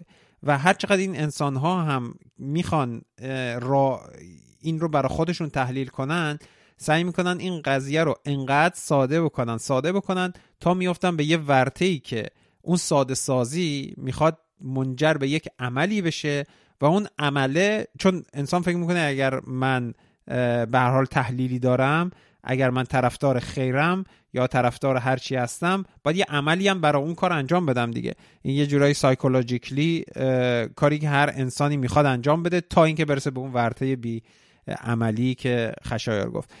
وقتی می‌خواد این کار انجام بده میگه خب الان من چیکار کنم؟ راه حل درستی نیست. نمی‌تونه تشخیص بده که وضعیت این وضعیت چجوری بهبود پیدا می‌کنه. میاد میره من برم مثلا برای خودم چیز جمع کنم. هم پیمان و پشتیبان و اینا جمع کنم. من برم پشت سر سفید ها واسم که بزنه اینا بکش و تمام بشه بره. تو این وسط دقیقا یک رفتار سرمایهداری هم وجود داره که تمام هزینه های یک عملی یک کاری یک تولید ثروتی یک هزینه ها رو خارجی سازی می‌کنه دیگه برای خودش. چون هزینه ها به من نمی‌رسه از من گرفته نمیشه. نه مادر من میمیره نه پدرم میمیره نه بچه من میمیره نه پولم کم میشه. توی اون سر دنیا هم نشستم دارم واسه خودم هر روز راحت میرم سر کارم و میام. مثل من حتی دیگه. منم هم همینجا این سر دنیا نشستم دارم میرم سر کارم و میام. چون هزینه ای ندارم بنابراین خب اونجا هر اتفاقی بیفته فقط زودتر تمام بشه دیگه. سر ته حماس هم بیاد و جامعه جهانی بیاد غزه رو بسازه و این حرفا. می‌دونی؟ هم ساده سازیه هم می‌خواد یه عملی داشته باشه. همین که هزینه ها برای خودش براش اتفاق نمیافته میاد اینجوری برای خودش تحلیل می‌کنه. یه کسی که توی ایران هم نشسته و طرفدار حاج قاسمه یا مثلا تحلیل های حاج قاسمی داره اون برای خودش همین رو خیر رو یه جور دیگه تعریف می‌کنه و سعی می‌کنه اون خیر برای خودش یک عملی به تراشه هزینه ای نداره و اون رو یه جور دیگه تحلیل می‌کنه. من می‌خوام حالا اینا رو همه رو گفتم که به اینجا برسم. نمی‌خوام خیلی توصیه کنم و نمی‌دونم پیشنهاد کنم به آدم ها اما کاری که من می‌کنم اینه که یه, سری اصول وجود داره که تو این دنیای پیچیده تو این دنیایی که ما واقعا نمی‌تونیم تحلیل درستی داشته باشیم یا تحلیل دقیقی داشته باشیم تحلیل جامع با اطلاعات کافی داشته باشیم پای یه سری اصولی که واقعا می‌دونیم اکثرا هم اصول حقوق بشره خب واستیم. اینی که میگیم مثلا هیچ انسانی نباید کشته بشه اینی که هم خشایار گفت خب لاقل بابا دیگه قبول کنیم که بچه کشی انجام ندیم دیگه. اگه یه جایی یه نفر داره یه بچه رو می‌کشه ما طرف بچه باشیم نه طرف کسی که اسلحه داره. این این این اصولی که شاید به اندازه کافی ساده هست برای انسان ها بفهمن می‌تونه یه جورایی راهگشاه باشه اینجا که آقا ما با جنگ مخالفیم با کشته شدن هر انسان مخالفیم. همون کاری که حماس کرده اومده زده 1200 نفر رو توی مرز اسرائیل توی نمی‌دونم اون خونه ها توی اون نمی‌دونم فستیوال کشته اون کار مزمومه همین حمله ای که اسرائیل داره می‌کنه داره چجوری میگم سنگ با بمب تمام غزه رو فرش می‌کنه این کار هم اشتباهه. خب به نظر شما این اینا همچنان بنداز کافی ساده هست برای آدم ها که بخوان یک موضع مثلا منطقی داشته باشن یا شما اطرافیانتون آدم هایی بودن که به این شکل بخوان دنیا رو برای خودشون تحلیل کنن و مثلا پای یک سری اصولی واستن. شما این روش نگاه کردن به موضوع رو چجوری می‌بینید؟ هم خشایار هم میسم هر کدوم دوست دارید می‌تونید من اتفاقا فکر می‌کنم حالا قبل از اینکه خشایار صحبت بکنه اتفاقا فکر می‌کنم آره یعنی ما رو به یک وضعیتی اگر از لحاظ مثلا جامعه یا جامعه شناسی بخواید به موضوع بپردازیم یا با شناخت جامعه رو بپردازیم قاعدتا انسان به ذات خودش محافظه کاره. یعنی میره سراغ نزدیکترین اتفاق و سیفترین. یعنی هم بتونه خودش رو نگه داره هم بتونه باشه توی اون نقطه ها و اونجا به صلاح حالا بگیم یه کاری بکنه توی همون قسمت. خب؟ پیش میاد که آدم ها اینطوری یعنی نه که پیش میاد. اولین اولین فکر می‌کنم اولین به ذات خود انسان اولین روی کردی که داره روبروی یک وضعیت اون نگه داشتن خودش و نگه داشتن اون چیزی که در اختیارش هست. و بعد برای برای اون نقطه‌ای که توش ایستاده شروع می‌کنه توجیه کردن. این توجیه کردن ها می‌تونه ایده های سیاسی باشه می‌تونه دیدگاه های ایدولوژیک باشه و کم کم همینطور برو بزرگتر بشه. ولی مسئله اینجاست که وقتی ما روبروی چنین حوادث بزرگ قرار می‌گیریم جنگ های مختلف چه جنگ در سودان چه جنگی که در فلسطین وجود داره چه جنگی در اوکراین وجود داره. چقدر می‌تونیم در نقطه چقدر می‌تونیم در نقطه بیسیم که صدای دیگران رو بشنویم؟ یعنی بتونیم صدا بشنویم صدا رأی دیگران رو بشنویم. و بتونیم به یک تحلیل اجماعی برسیم از از شنیدن. متاسفانه ما روبروی خیلی خیلی عصبیت های عجیب غریبه قرار می‌گیریم. یعنی دوست نداریم صدای مخالف رو بشنویم دوست نداریم صدای این رو بشنویم و این دوست نداشتن ها ناخداگاه ما رو یاد مثلا حتی می‌تونه یاد انقلاب 57 خب؟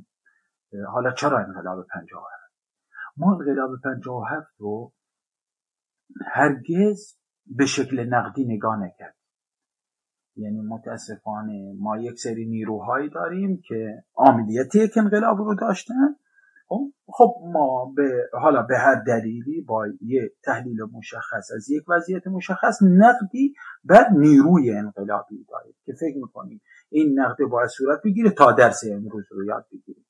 خب اتفاقا اینجا هست که اتفاقا صدای دو رو شنیدن یعنی صدای دو طرف رو شنیدن فهمیدن. یعنی بفهمیم اون اون نیرویی که اومد انقلاب رو مصادره یا تصاحب کرد از چه تاکتیک های از چه چیزی استفاده کرد؟ یعنی بفهمیم اول که این انقلاب به چه نحوی اینطور رفت. یعنی این و بفهمیم و خود رو نقد بکنیم. یعنی به خود نقد بکنیم و اجازه بدیم. و این شنیده شنیدن خیلی خیلی مهمه. تا اینکه قضاوت کردن. یعنی ما اولا هرگز هم نمی‌تونیم فراموش بکنیم مسئله فلسطین رو خارج از اون دیدگاه ایرانی عرب ستیز. نمی‌تونیم اینو بازم کنار بذاریم چون یک اون نگاه عرب ستیزی اینجا می‌زنه بالا. خب؟ عرب بکشه. خب؟ این انگار که عرب مثلا انسان نیست. خب؟ یا مثلا این مفهوم مفهوم نشنیدن. یعنی ما حتی وقتی مثلا بخوایم بگیم خب یک یک فلسطینی خوب نیست که مثلا بیاد با یک چاقوی مثلا حمله بکنه به یک اسرائیلی که اونجا داره زندگی می‌کنه. اما واقعیت اینجاست که در درون اون جامعه ای که اسمش فلسطینه داره چه اتفاقی میفته اون میزان نگاه بکنید انسانی که میاد و به دست به یک حمله می‌زنه یا دست به یک خشونت می‌زنه عملیت اون خشونت رو باید دید. یعنی عملیت و پیشفرزی که وجود داره توی اون ذهنیت میاد این خشونت رو تولید می‌کنه چه, عملیتیه؟ خب؟ و اون مثلا امروز من یک ویدیویی دیدم خیلی ویدیوی عجیب غریبی بود. یک یک سرباز اسرائیلی با خوشحالی یعنی اینکه می‌گفت این هم نامی این هم پیامی است برای دادگاه دادگاه اسرائیل. خب که به اصطلاح دادگاه اسرائیلی هایی داده در مورد مسئله این جنگ و خصوص علیه نتانیاهو. یک ساختمون رو ساختمونی که داره انسان انسان توی اون زندگی می‌کنه منفجر می‌کنن با خاک یکسان این ذهنیتی که میاد این اجازه رو میده در مورد رأی دادگاه تو به عنوان یک سرباز بودن یک شرافتی هم داره اون تهش. اون تهش یک شرافت انسانی هم داره. وقتی این مفاهیم اوریان میشن یعنی ما در دو نقطه اون نگاه می‌کنیم یعنی اوریان شدن انسان از انسانیت در تحت ستم و اوریان شدن انسان از انسانیت در احساس قدرت که میاد این اجازه رو میده که یک به هر دو به, به نحوی خشونت رو اعمال می‌کنن.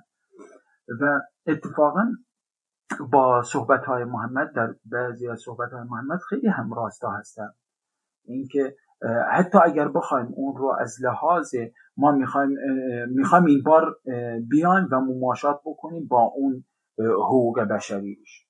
خب چطور می‌تونی صحبت از حقوق بشر بکنی؟ و کودکی که داره کشته میشه رو یه دونه از چشات میبندی نگاش نمی‌کنی و هی برمیگردی به ما فلان کودک در فلان جا کشته شد. نه تو اگر صحبت از کودک می‌کنی یا صحبت از انسان می‌کنی و بر علیه اعدام هستی بر علیه کشتن هستی در تمام اون نقطه ها بیست و فریاد بزن و بگو من علیه اینها هستم.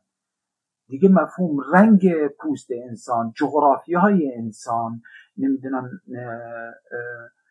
طبقه اون انسان قاعدتا نباید برای تو مهم باشه چون تو تصمیم گرفتی بر علیه این کشتاره باشی بر علیه این نحو از خشونت باشی. خب ما در یک نقطه حداقل من خودم دارم میگم در یک نقطه خیلی از دیدگاه های رسیدن به انقلاب در ذهنیت من از تحلیل طبقاتی میاد و تحلیل من هرگز حقوق بشری نیست خب؟ ولی اونی که حقوق بشریه اونی که نمی‌دونم تا دیروز اشک تمساح برای فلان میریخت امروز اینجا اشک نمیریزه اتفاقا یه لعنتی هم میفرسته. این دوگانگی که اتفاقا محمد بهش اشاره کرده اون دوگانگی که به در درون این انسان ها تولید میشه و بعد اتفاقا همینجا نقطه ای که خشایار بهش اشاره کرد و گفت اون تحلیل در مسلحت یا تحلیلی که مثلا می‌خوان بدون من در کجا میزم در کدوم نقطه نیستم اتفاقا خیلی اینجا نزدیک به هم میشه. اصلا این دیدگاه ها چقدر نزدیک به هم میشن؟ آره. و اتفاقا اینجا در بعضی از صحبت های محمد خیلی هم راستا هستن با اون. خب، حالا یه سری اولا بگم که خیلی هم فکرم یعنی فکرامون خیلی یه جاهایی خب خیلی با هم فرق داره. الان سه تا فکر مختلف من دارم میشنوم ولی یه جاهایی هم مخصوصا الان این حرفای آخر رو که شنیدم چه محمد چه میسم خیلی هم فکرم. اما برمیگردم به سوالی که پرسیدی اینکه آدمای اطرافمون چجوری اینو حل می‌کنن؟ اون که ساده سازیه رو که ساده سازی که بکنی که به نتیجه برسی که اون نتیجه بهت عمل بده. ببین من اول از خودم شروع می‌کنم و با چند تا مثالی که حالا به هر حال تو موقعیت چند ماه گذشته موقعیت پیچیده ای بوده برام. ولی اولا که به هر حال من بیرون اونجا. هر چقدر هم نزدیک باشم به مسئله اسرائیل فلسطین بیرون اونجا من دیگه زیر اونجا نیستم. بعد چه اون نکشیدی که به حماست انگشتمو می‌برم بالا میگم نکشیده رو اون زیر نیستم که ببینم وقتی تو غزه زندگی کردی اونجور پوتین رو گردنته به کجا می‌رسی؟ یعنی حرف میسما می‌خوام بگم که چجوری میشه که آدم واقعا یه نقطه هایی رو رد می‌کنه اوریان شدن انسان زیر زیر ستن نه اون قسمت اون ورش رو هستم. یعنی مثلا یه سری آدم گفتن کی پا میشه بره پارتی کنه یک کیلومتری یک زندان مثلا بزرگترین زندان روباز جهان. یعنی این تصویر رو هم نداره اون دوستم که این انتقاد رو می‌کنه که اون بچه 20 خورده ای ساله ای که داره اونجا پارتی می‌کنه 6 کیلومتری بزرگترین زندان روباز جهان نمی‌دونه بزرگترین زندان روباز جهان اونجا. زیر فاشیزم بزرگ شده. زیر یه, یک, یک, یک اتفاق یک اتفاق پروپاگاندای یک آپارتایدی که داره سرکوب می‌کنه بزرگ شده. تمام مفاهیمش رو اینجوری یاد گرفته. فکر می‌کنه در جنگه و در دفاع یعنی اونم رفته پارتی شد تو بیا من اونجا نیستم. می‌خوام بگم من اونجا نیستم. و اون انگشتمون که می‌برم بالا میگم که جوانانه حماس مثلا اینجوری کردن اونجوری کردن نباید میکردنه. باید تلنگر بخوره. که آقا اون که 18 سالش رفته کشته وحشتناکترین کارا رو کرده 16 سال از 18 سال 6 تا جنگ دیده. یعنی هر لحظه عمرش زیر جنگ بوده. 16 سال از این 18 سالش زیر جنگ بوده. می‌دونی؟ یعنی این اینا رو ما نبودیم اون زیر. و از اون ور وقتی انگشتم می‌برم بالا میگم یک کشور دو ملت یک دموکراسی ولا غیر. فکر انسانیم اینه که هر اتفاق دیگه غیر از این اتفاق اتفاقی حالا از دید من ممکن اتفاقی ظالمانه باشه اتفاق تبعیضگرایانه باشه که حتی اگه یک کشورم بشه دموکراتیک هم باشه دو تا نیشن اونجا با هم زندگی کنن بازم اتفاق دموکراتیکی نخواهد بود. اتفاق ببخشید اتفاق تبعیض آمیزی خواهد افتاد. ولی اگه انگشتم می‌برم بالا میگم که ولا غیر بهترین راه اینه که یک کشور باشه هر چیز دیگه غیر دموکراتیک و غیر انسانی و تبعیضگرایانه است. بعد گوشم به سمت مثلا یک دوست اسرائیلی میره میگه که تو اونجا زندگی نکردی اگه یک کشورشه همه هم دیگر رو میدرند. من نمی‌خوام بگم اون داره درست میگه می‌خوام بگم زندگی نکردم. اون زیر نیستم. یعنی یه بخش حرفام اینه که من اون زیر نیستم. آدم هایی که اون زیر نیستند مثلا آدمی که زیر ایران زندگی نکرده تو فاشیسم جنسی مذهبی قومی ملی اینای ایران زندگی نکرده یه تصویر دیگه ای داره از مقاومت. یه بچه سفید چپی که اینجا مثلا چفیه رو اینجوری میبنده اصلا تصویرش از چفیه با من متفاوته. من چفیه برام مفهوم سرکوب بوده چون زیر بسیجیه میبسته منو می‌زده. می‌دونی؟ تصویره یکی نیست. چون من اون زیر زندگی نمی‌کنم. ولی جایی که زندگی می‌کنم کجا؟ تو آلمان دارم زندگی می‌کنم. آزادی بیان منو یه کشوری استفاده کرده از این شک دکترین شک آزادی بیان رو سرکوب می‌کنه. محله قهوه نشین من رو سرکوب می‌کنه. بریکات میبنده پلیس میبنده تمام رفت آمد ما رو اتوبوس ها رو قطع می‌کنه. می‌دونی یعنی زندگی زیسته من داره اثر می‌بینه از اونجا. صدامو اینجا در کلین که عقیده دارم نظر دارم طبق اصولم نسبت به اتفاق منطقه که چجوری باید جلوی سپاه وایساد. ولی در این حال بی, بی شک راجع آپارتاید اسرائیل حرف زد. بیشک راجع به یک اتفاق کلونیالی و سرکوبگر حرف زد. از اون برم وقتی اینجا هستم می‌بینم که ای این اتفاقا اثر جهانیش اینه که تهش منو دارن با سرکوب می‌کنن. حتی تو همین آلمانی که هستم. یعنی جایی که حضور دارم هم کانتکستم اون جایی که بستری که هستم منو باز می‌بره به اون سمتی که خب ما با یک فاشیسم رو به رشد رو رویم تو اروپا. یعنی تعارف دیگه نداریم. یعنی یه عالم این بحثایی که ما می‌کنیم می‌تونه بحث باشه. یه, یه چیزای دیگهش می‌تونه پس فردا سرمون بیاد. با اینکه اینجاییم.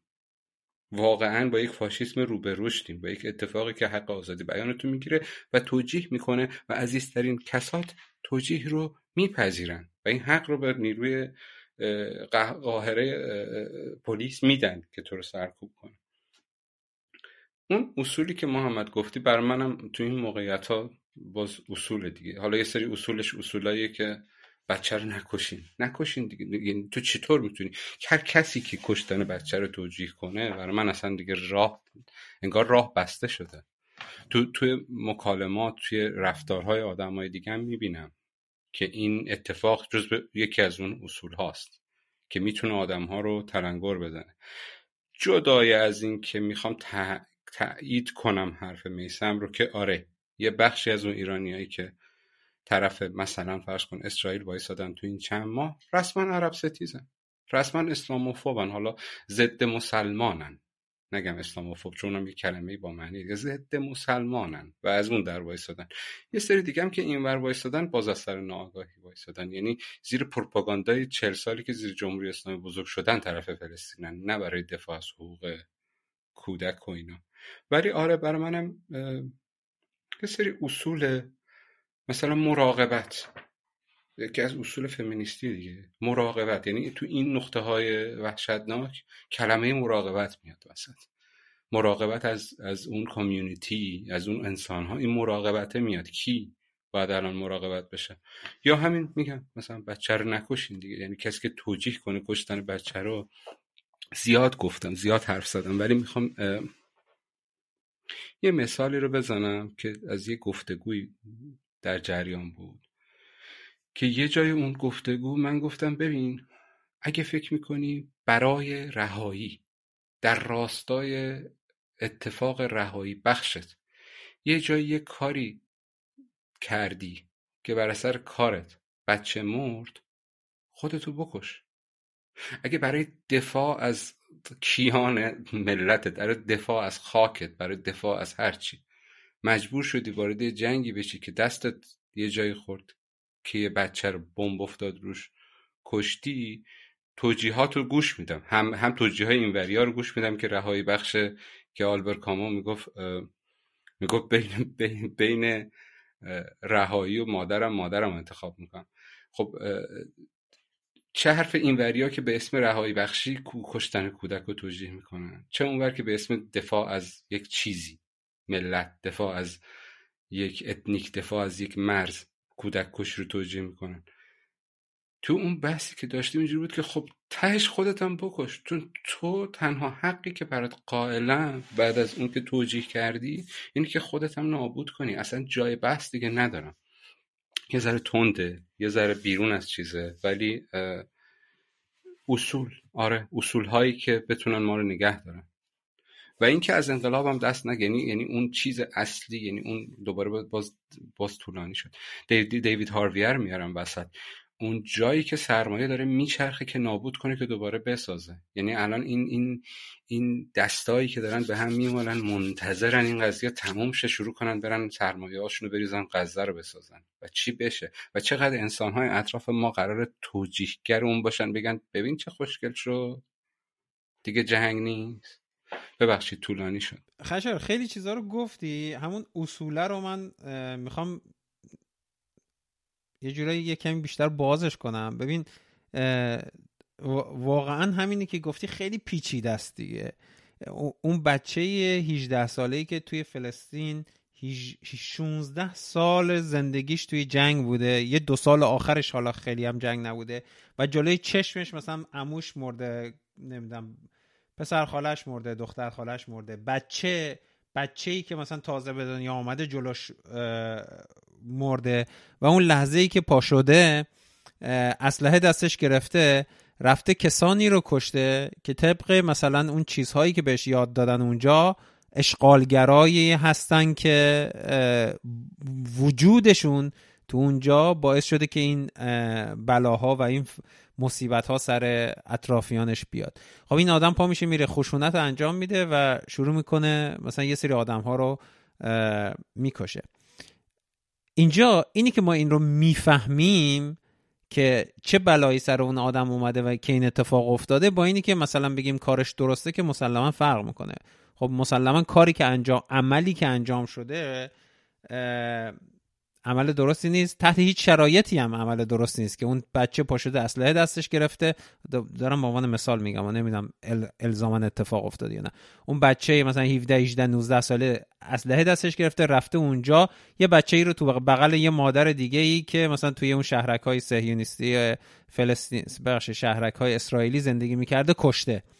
خب این عملی که اونجا همینی که گفتیم بچه کشتن این بچه فرای تمام تاریخی که بر اون نوجوان رفته عمل عمل شنیعیه و ما این رو ازش حمایت نمی کنیم این مضمومه و تحت هر شرایطی میگیم باید هر کاری که لازمه انجام بشه که این عمل اتفاق نیفته می‌خوام ببینم از این مثال ها دیگه دارید که آدم بتونه مثلا به این راحتی این رو بگه که آقا شما وقتی که نمی‌تونید دنیا رو تحلیل کنید واقعا سخت شده پیچیده شده دو مرتبه برگردید به همون اصولتون سعی کنید هر چقدر ساده سازی می‌کنید ببینید اون اصول کجا اپلیکیبلن کجا قابل تعمیمن کجا انجام میشن.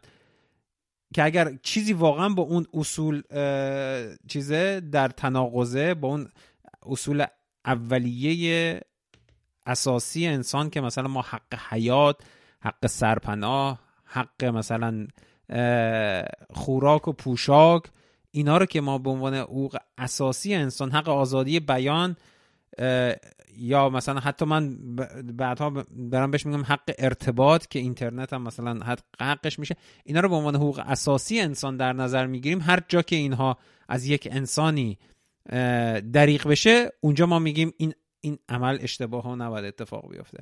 از از اینها نمی‌دونم مثالی اگه دوست دارید بزنید یا اگر یه یه یه چجوری بهتون بگم یه تابلوی دارید که می‌زنید بالای تختتون روش یه چیزی نوشته یا هم اگر یه همچین چیزایی دارید اینجا یه کمی بگید که لاقل ما هم یاد بگیریم بدونیم بقیه انسان هایی که خیلی براشون احترام قائلیم چجوری دنیا رو سعی می‌کنن برای خودشون از دریچه چشمشون ساده سازی کنن؟ من سری چیز می‌کنم که بعد میکروفون رو کلا بدیم دست مهمون عزیزمون که خودش برامون باز کنه.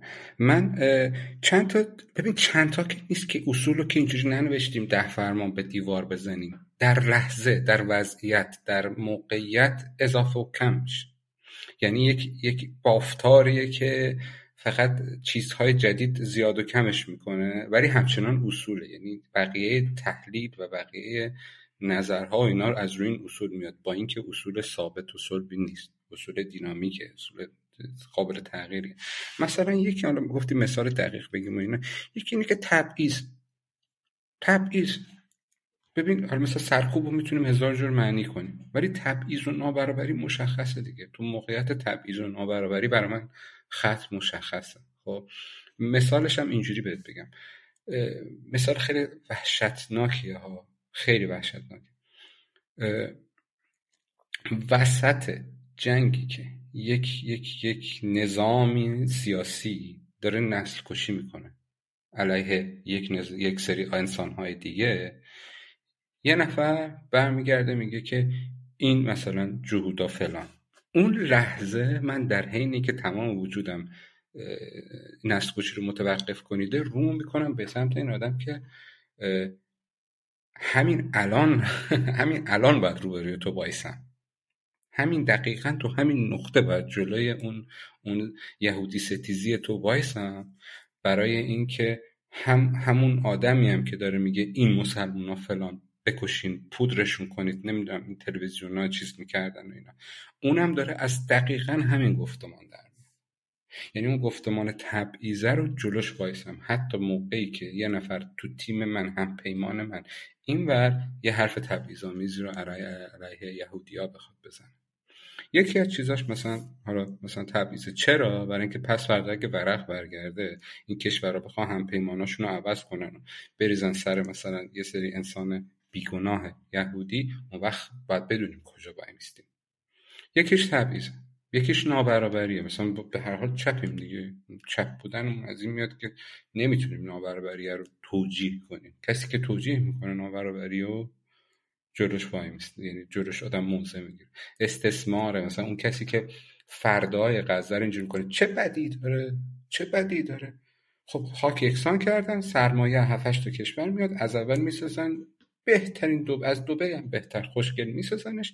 توی مدتی که دارن بیل و کلنگ می‌زنن این قضیه یا برن اونجا تو بیابون سینا بعد که تموم شد برگردن بیان. این آدم اون لحظه رو نمی‌بینه که وقتی که اونا برگشتن میشن برده های اون نظام جدیدی که اونجا دوباره کار گذاشته شد. یعنی استثمار هم دوباره یک کلمه است. تابلوم حالا نصف نیمه. میدم که میسم خودت بیاد آه مرسی رفقا. خیلی استفاده کردیم از صحبتاتون. من فکر می‌کنم آره واقعیت اینه که ما در نقطه های نیستیم که اون انسان ها توی اون قرار دارن.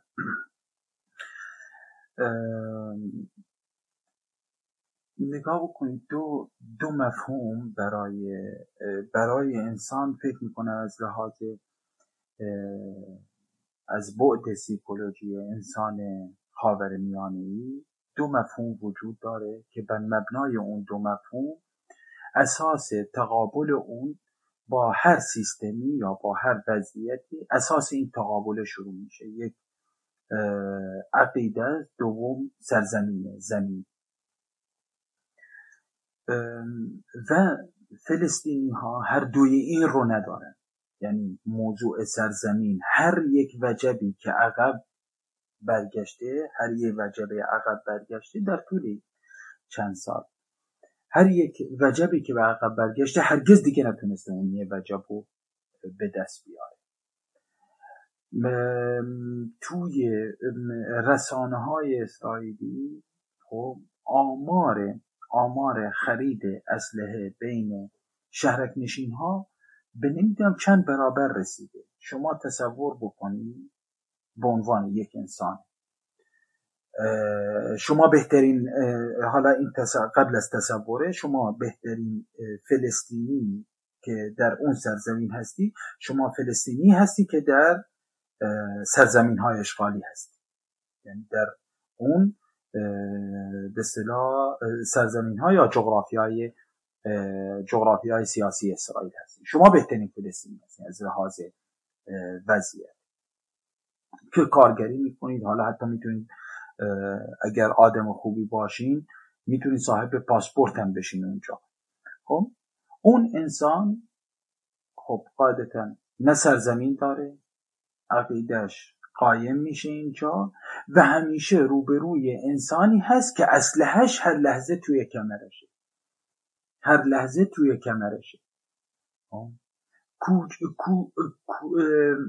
کشتن یک انسان فلسطینی ارزانترین کاریه که هیچ محاکمه در اسرائیل نداره. ما برمیگردیم میایم چی میگیم؟ میگیم خب فلسطینی ها هم عملیات های متفاوتی در چه از لحاظ حملات با چاقو چه با ماشین چه و غیره. ما یک مفهوم فراموش نکنیم. اشغالگر و مبارز. این دو چیز رو نباید فراموش کرد. اون انسانی که همه چیش یعنی در تاریخش یعنی وقتی برمیگرده تاریخش طولانی هم نیست. یعنی برمیگرده توی خونه یک جوون فلسطینی که امروز از اون امکانات تحصیلی استفاده نمی‌کنه از اون امکانات همش استفاده نمی‌کنه و انسان دیگه چیپ ورکر یا همون انسان ارزان یا کم ارزش دیگه تو میاد خونه پیش پدر پیرش که دراز کشیده اون صحبت از آه چه چیز زیبایی بودی و اینجا خانه ما بود اونجا نمی‌دونم زمین های کشاورزی ما بود. خب قاعدتا این با تضادی که روز داره باهاش زندگی می‌کنه خشمی رو ایجاد می‌کنه. این خشمه خشم یک مبارزه. خشم یک انسانی که می‌خواد ابراز وجود بکنه. انسانی که می‌خواد باشه.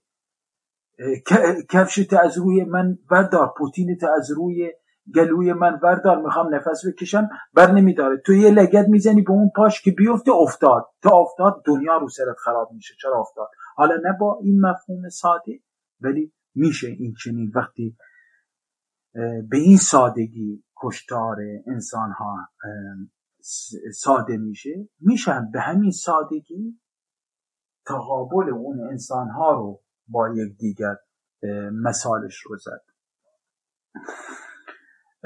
ولی فکر می‌کنم در, در نهایت خب ما میمونیم به عنوان انسان هایی که انسان هستیم صاحب یک سرزمینی یه مشترکاتی داریم. یعنی ما وقتی میگیم من به عنوان یک کارگر عرب ایرانی که در اون جغرافیا زندگی می‌کنه یا در اون ما یک مشترکاتی رو داریم. ما یک نگاه رو به آینده داریم. و امروز اگر نتونیم از هر آن چیزی که امروز درس بگیریم در آینده محکوم به شکستیم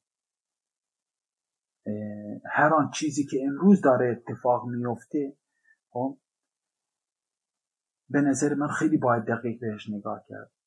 این صدای من رو نمی‌دونم چه انسانی میشنوه و چه تعداد از انسان هایی میشنوه. اما اینه به شما بگم که ما هیچ تفاوتی با هیچ انسانی که در خاور میانه است نداریم فقط معادله معادله جنگ عوض بشه نوبت نوبت ماست. یعنی انسان بعدی منم انسان بعدی تویی. خب؟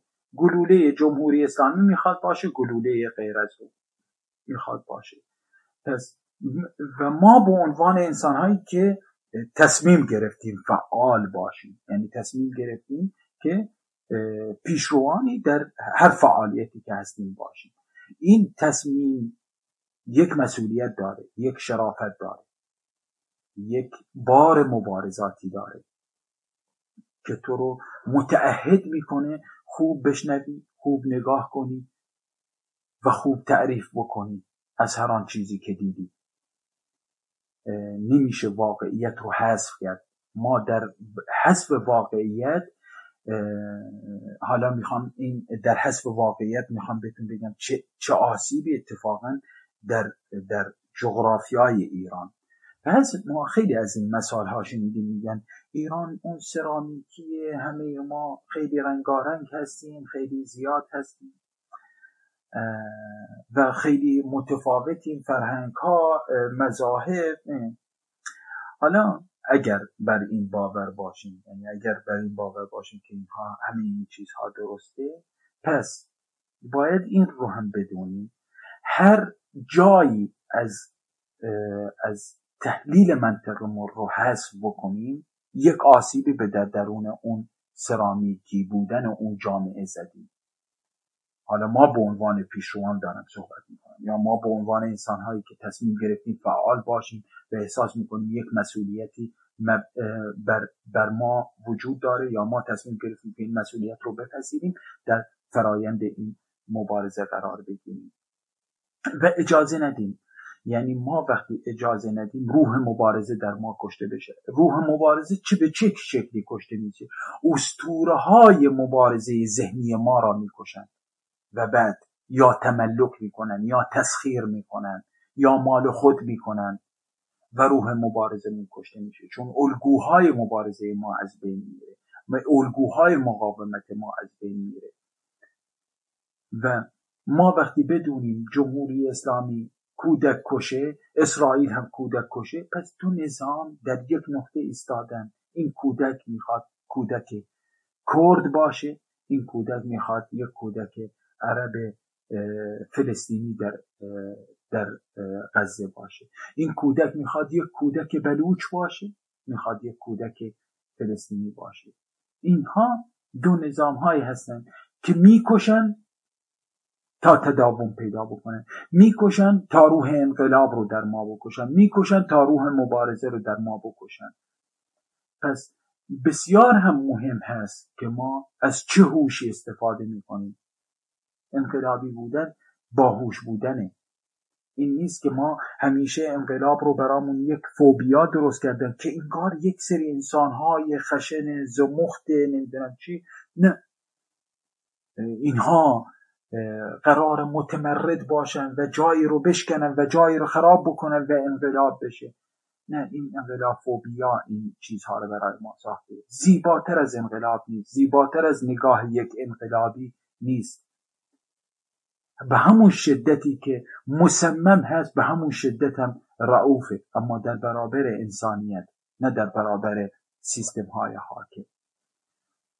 ما نمی‌تونیم در نقطه های بیستیم. امروز فریاد از ستم یا فریاد از مبارزه انسان بزنیم در ایران و انسان دیگه رو نبینیم. و این کم کم می‌بینیم که این رفتارها اتفاقا چطور منعکس میشه در درون جامعه ما. چطور منعکس میشه؟ اون رفتارهایی که افغان ستیزی هست اون رفتارهای افغانستانی ستیزی متاسفم اون رفتارهای عرب ستیزی دیگری سازی دیگری سازی ها همه اینها ریشه در تحلیل ما داره از هر چیزی که اتفاق میفته یک انقلابی انقلابیه. یک انقلابی در موظف در کنار مظلوم بیسته. چون می‌خواد این اگر می‌خوایم تصمیم بگیریم و انقلابی باشیم چون هیچ کس انقلاب رو به ما هدیه نمیده. هیچ کس تغییر رو به ما هدیه نمیده. الا ما شروع بکنیم تغییر کردن. الا انقلاب رو زندگی بکنیم. الا اینکه شب وقتی می‌خوایم سر روی بالش بذاریم هزار و یک فکر بیاد رنج های اون انسان ها به فکر ما میاد. پس انسان انسانه بدون هیچ استثنایی؟ و مبارزه مبارزه است بدون هیچ استثنایی. می‌خواد با این دیکتاتوری باشه یا با اون دیکتاتوری. نذاریم این فوبیاها تملک تملک بر ذهنیت ما بگیرن. چون اگر این فوبیاها دیگری سازی ها اون دیگری ها توی ذهن ما متملک بشن قربتر از همه پس ما تبدیل به انسان میشیم که فرد میشیم دیگه افراد میشیم گروه میشیم فرقه میشیم و دیگه مایی وجود نخواهد داشت و انقلاب با ما تعریف میشه با این کلمه ما تعریف میشه. مای ستم دیدگان مایی که می‌خوان کنار یکی مرسی. فکر کنم جای خوبی این بحث رو داریم تموم می‌کنیم و تمامش کردیم. میسم. و فکر کنم دقیقا اینجا برگشت به اون بحثی که خشایار هم گفت. یکی از اون حرفایی که میشه یکی از اون اصولی که میشه باش واسطا تبعیض دیگه. اگه مبارزی همه جا مبارزی. اگر ضد ظلمی همه جا ضد ظلمی. و نمی‌تونی مثلا به صورت انتخابی تصمیم بگیری که کشتن این بچه بده کشتن اون بچه خوبه. ممنون. اگه حرف دیگه ای چیزی داری میسم خشایار بگید که دیگه این قسمت رو ببندیم دیگه. فداتون بشم. مرسی از شما دوتا و همچنین مرسی از تمام شنوندگانی که میشنون صدای دموکراسی در کار رو. و خیلی خوشحالم که باز هم تونستیم دیالوگی رو با هم دیگه داشته باشیم و با هم دیگه صحبت بکنیم. مرسی. مرسی از تک تک شما رو فقط منم تشکر می‌کنم از هر دوتاتون فکر می‌کنم برای خود منم خوب بود این حرفا که زدیم. فقط یه دانا حرفه یه جمله داره میگه staying with the trouble. یعنی ترکش نکنی. بمونی با مشکل با مسئله کنار مسئله بمونی. پا به باش بری. ترکش نکنی که به اون به اون ورته ورته افسردگی بیعملی و شکست نیفتیم. خیلی ممنونم از اینکه شما رو می‌شناسم و با حرف زدم. منم همینطور. خوشحال شدم. قربانتون. خداحافظ.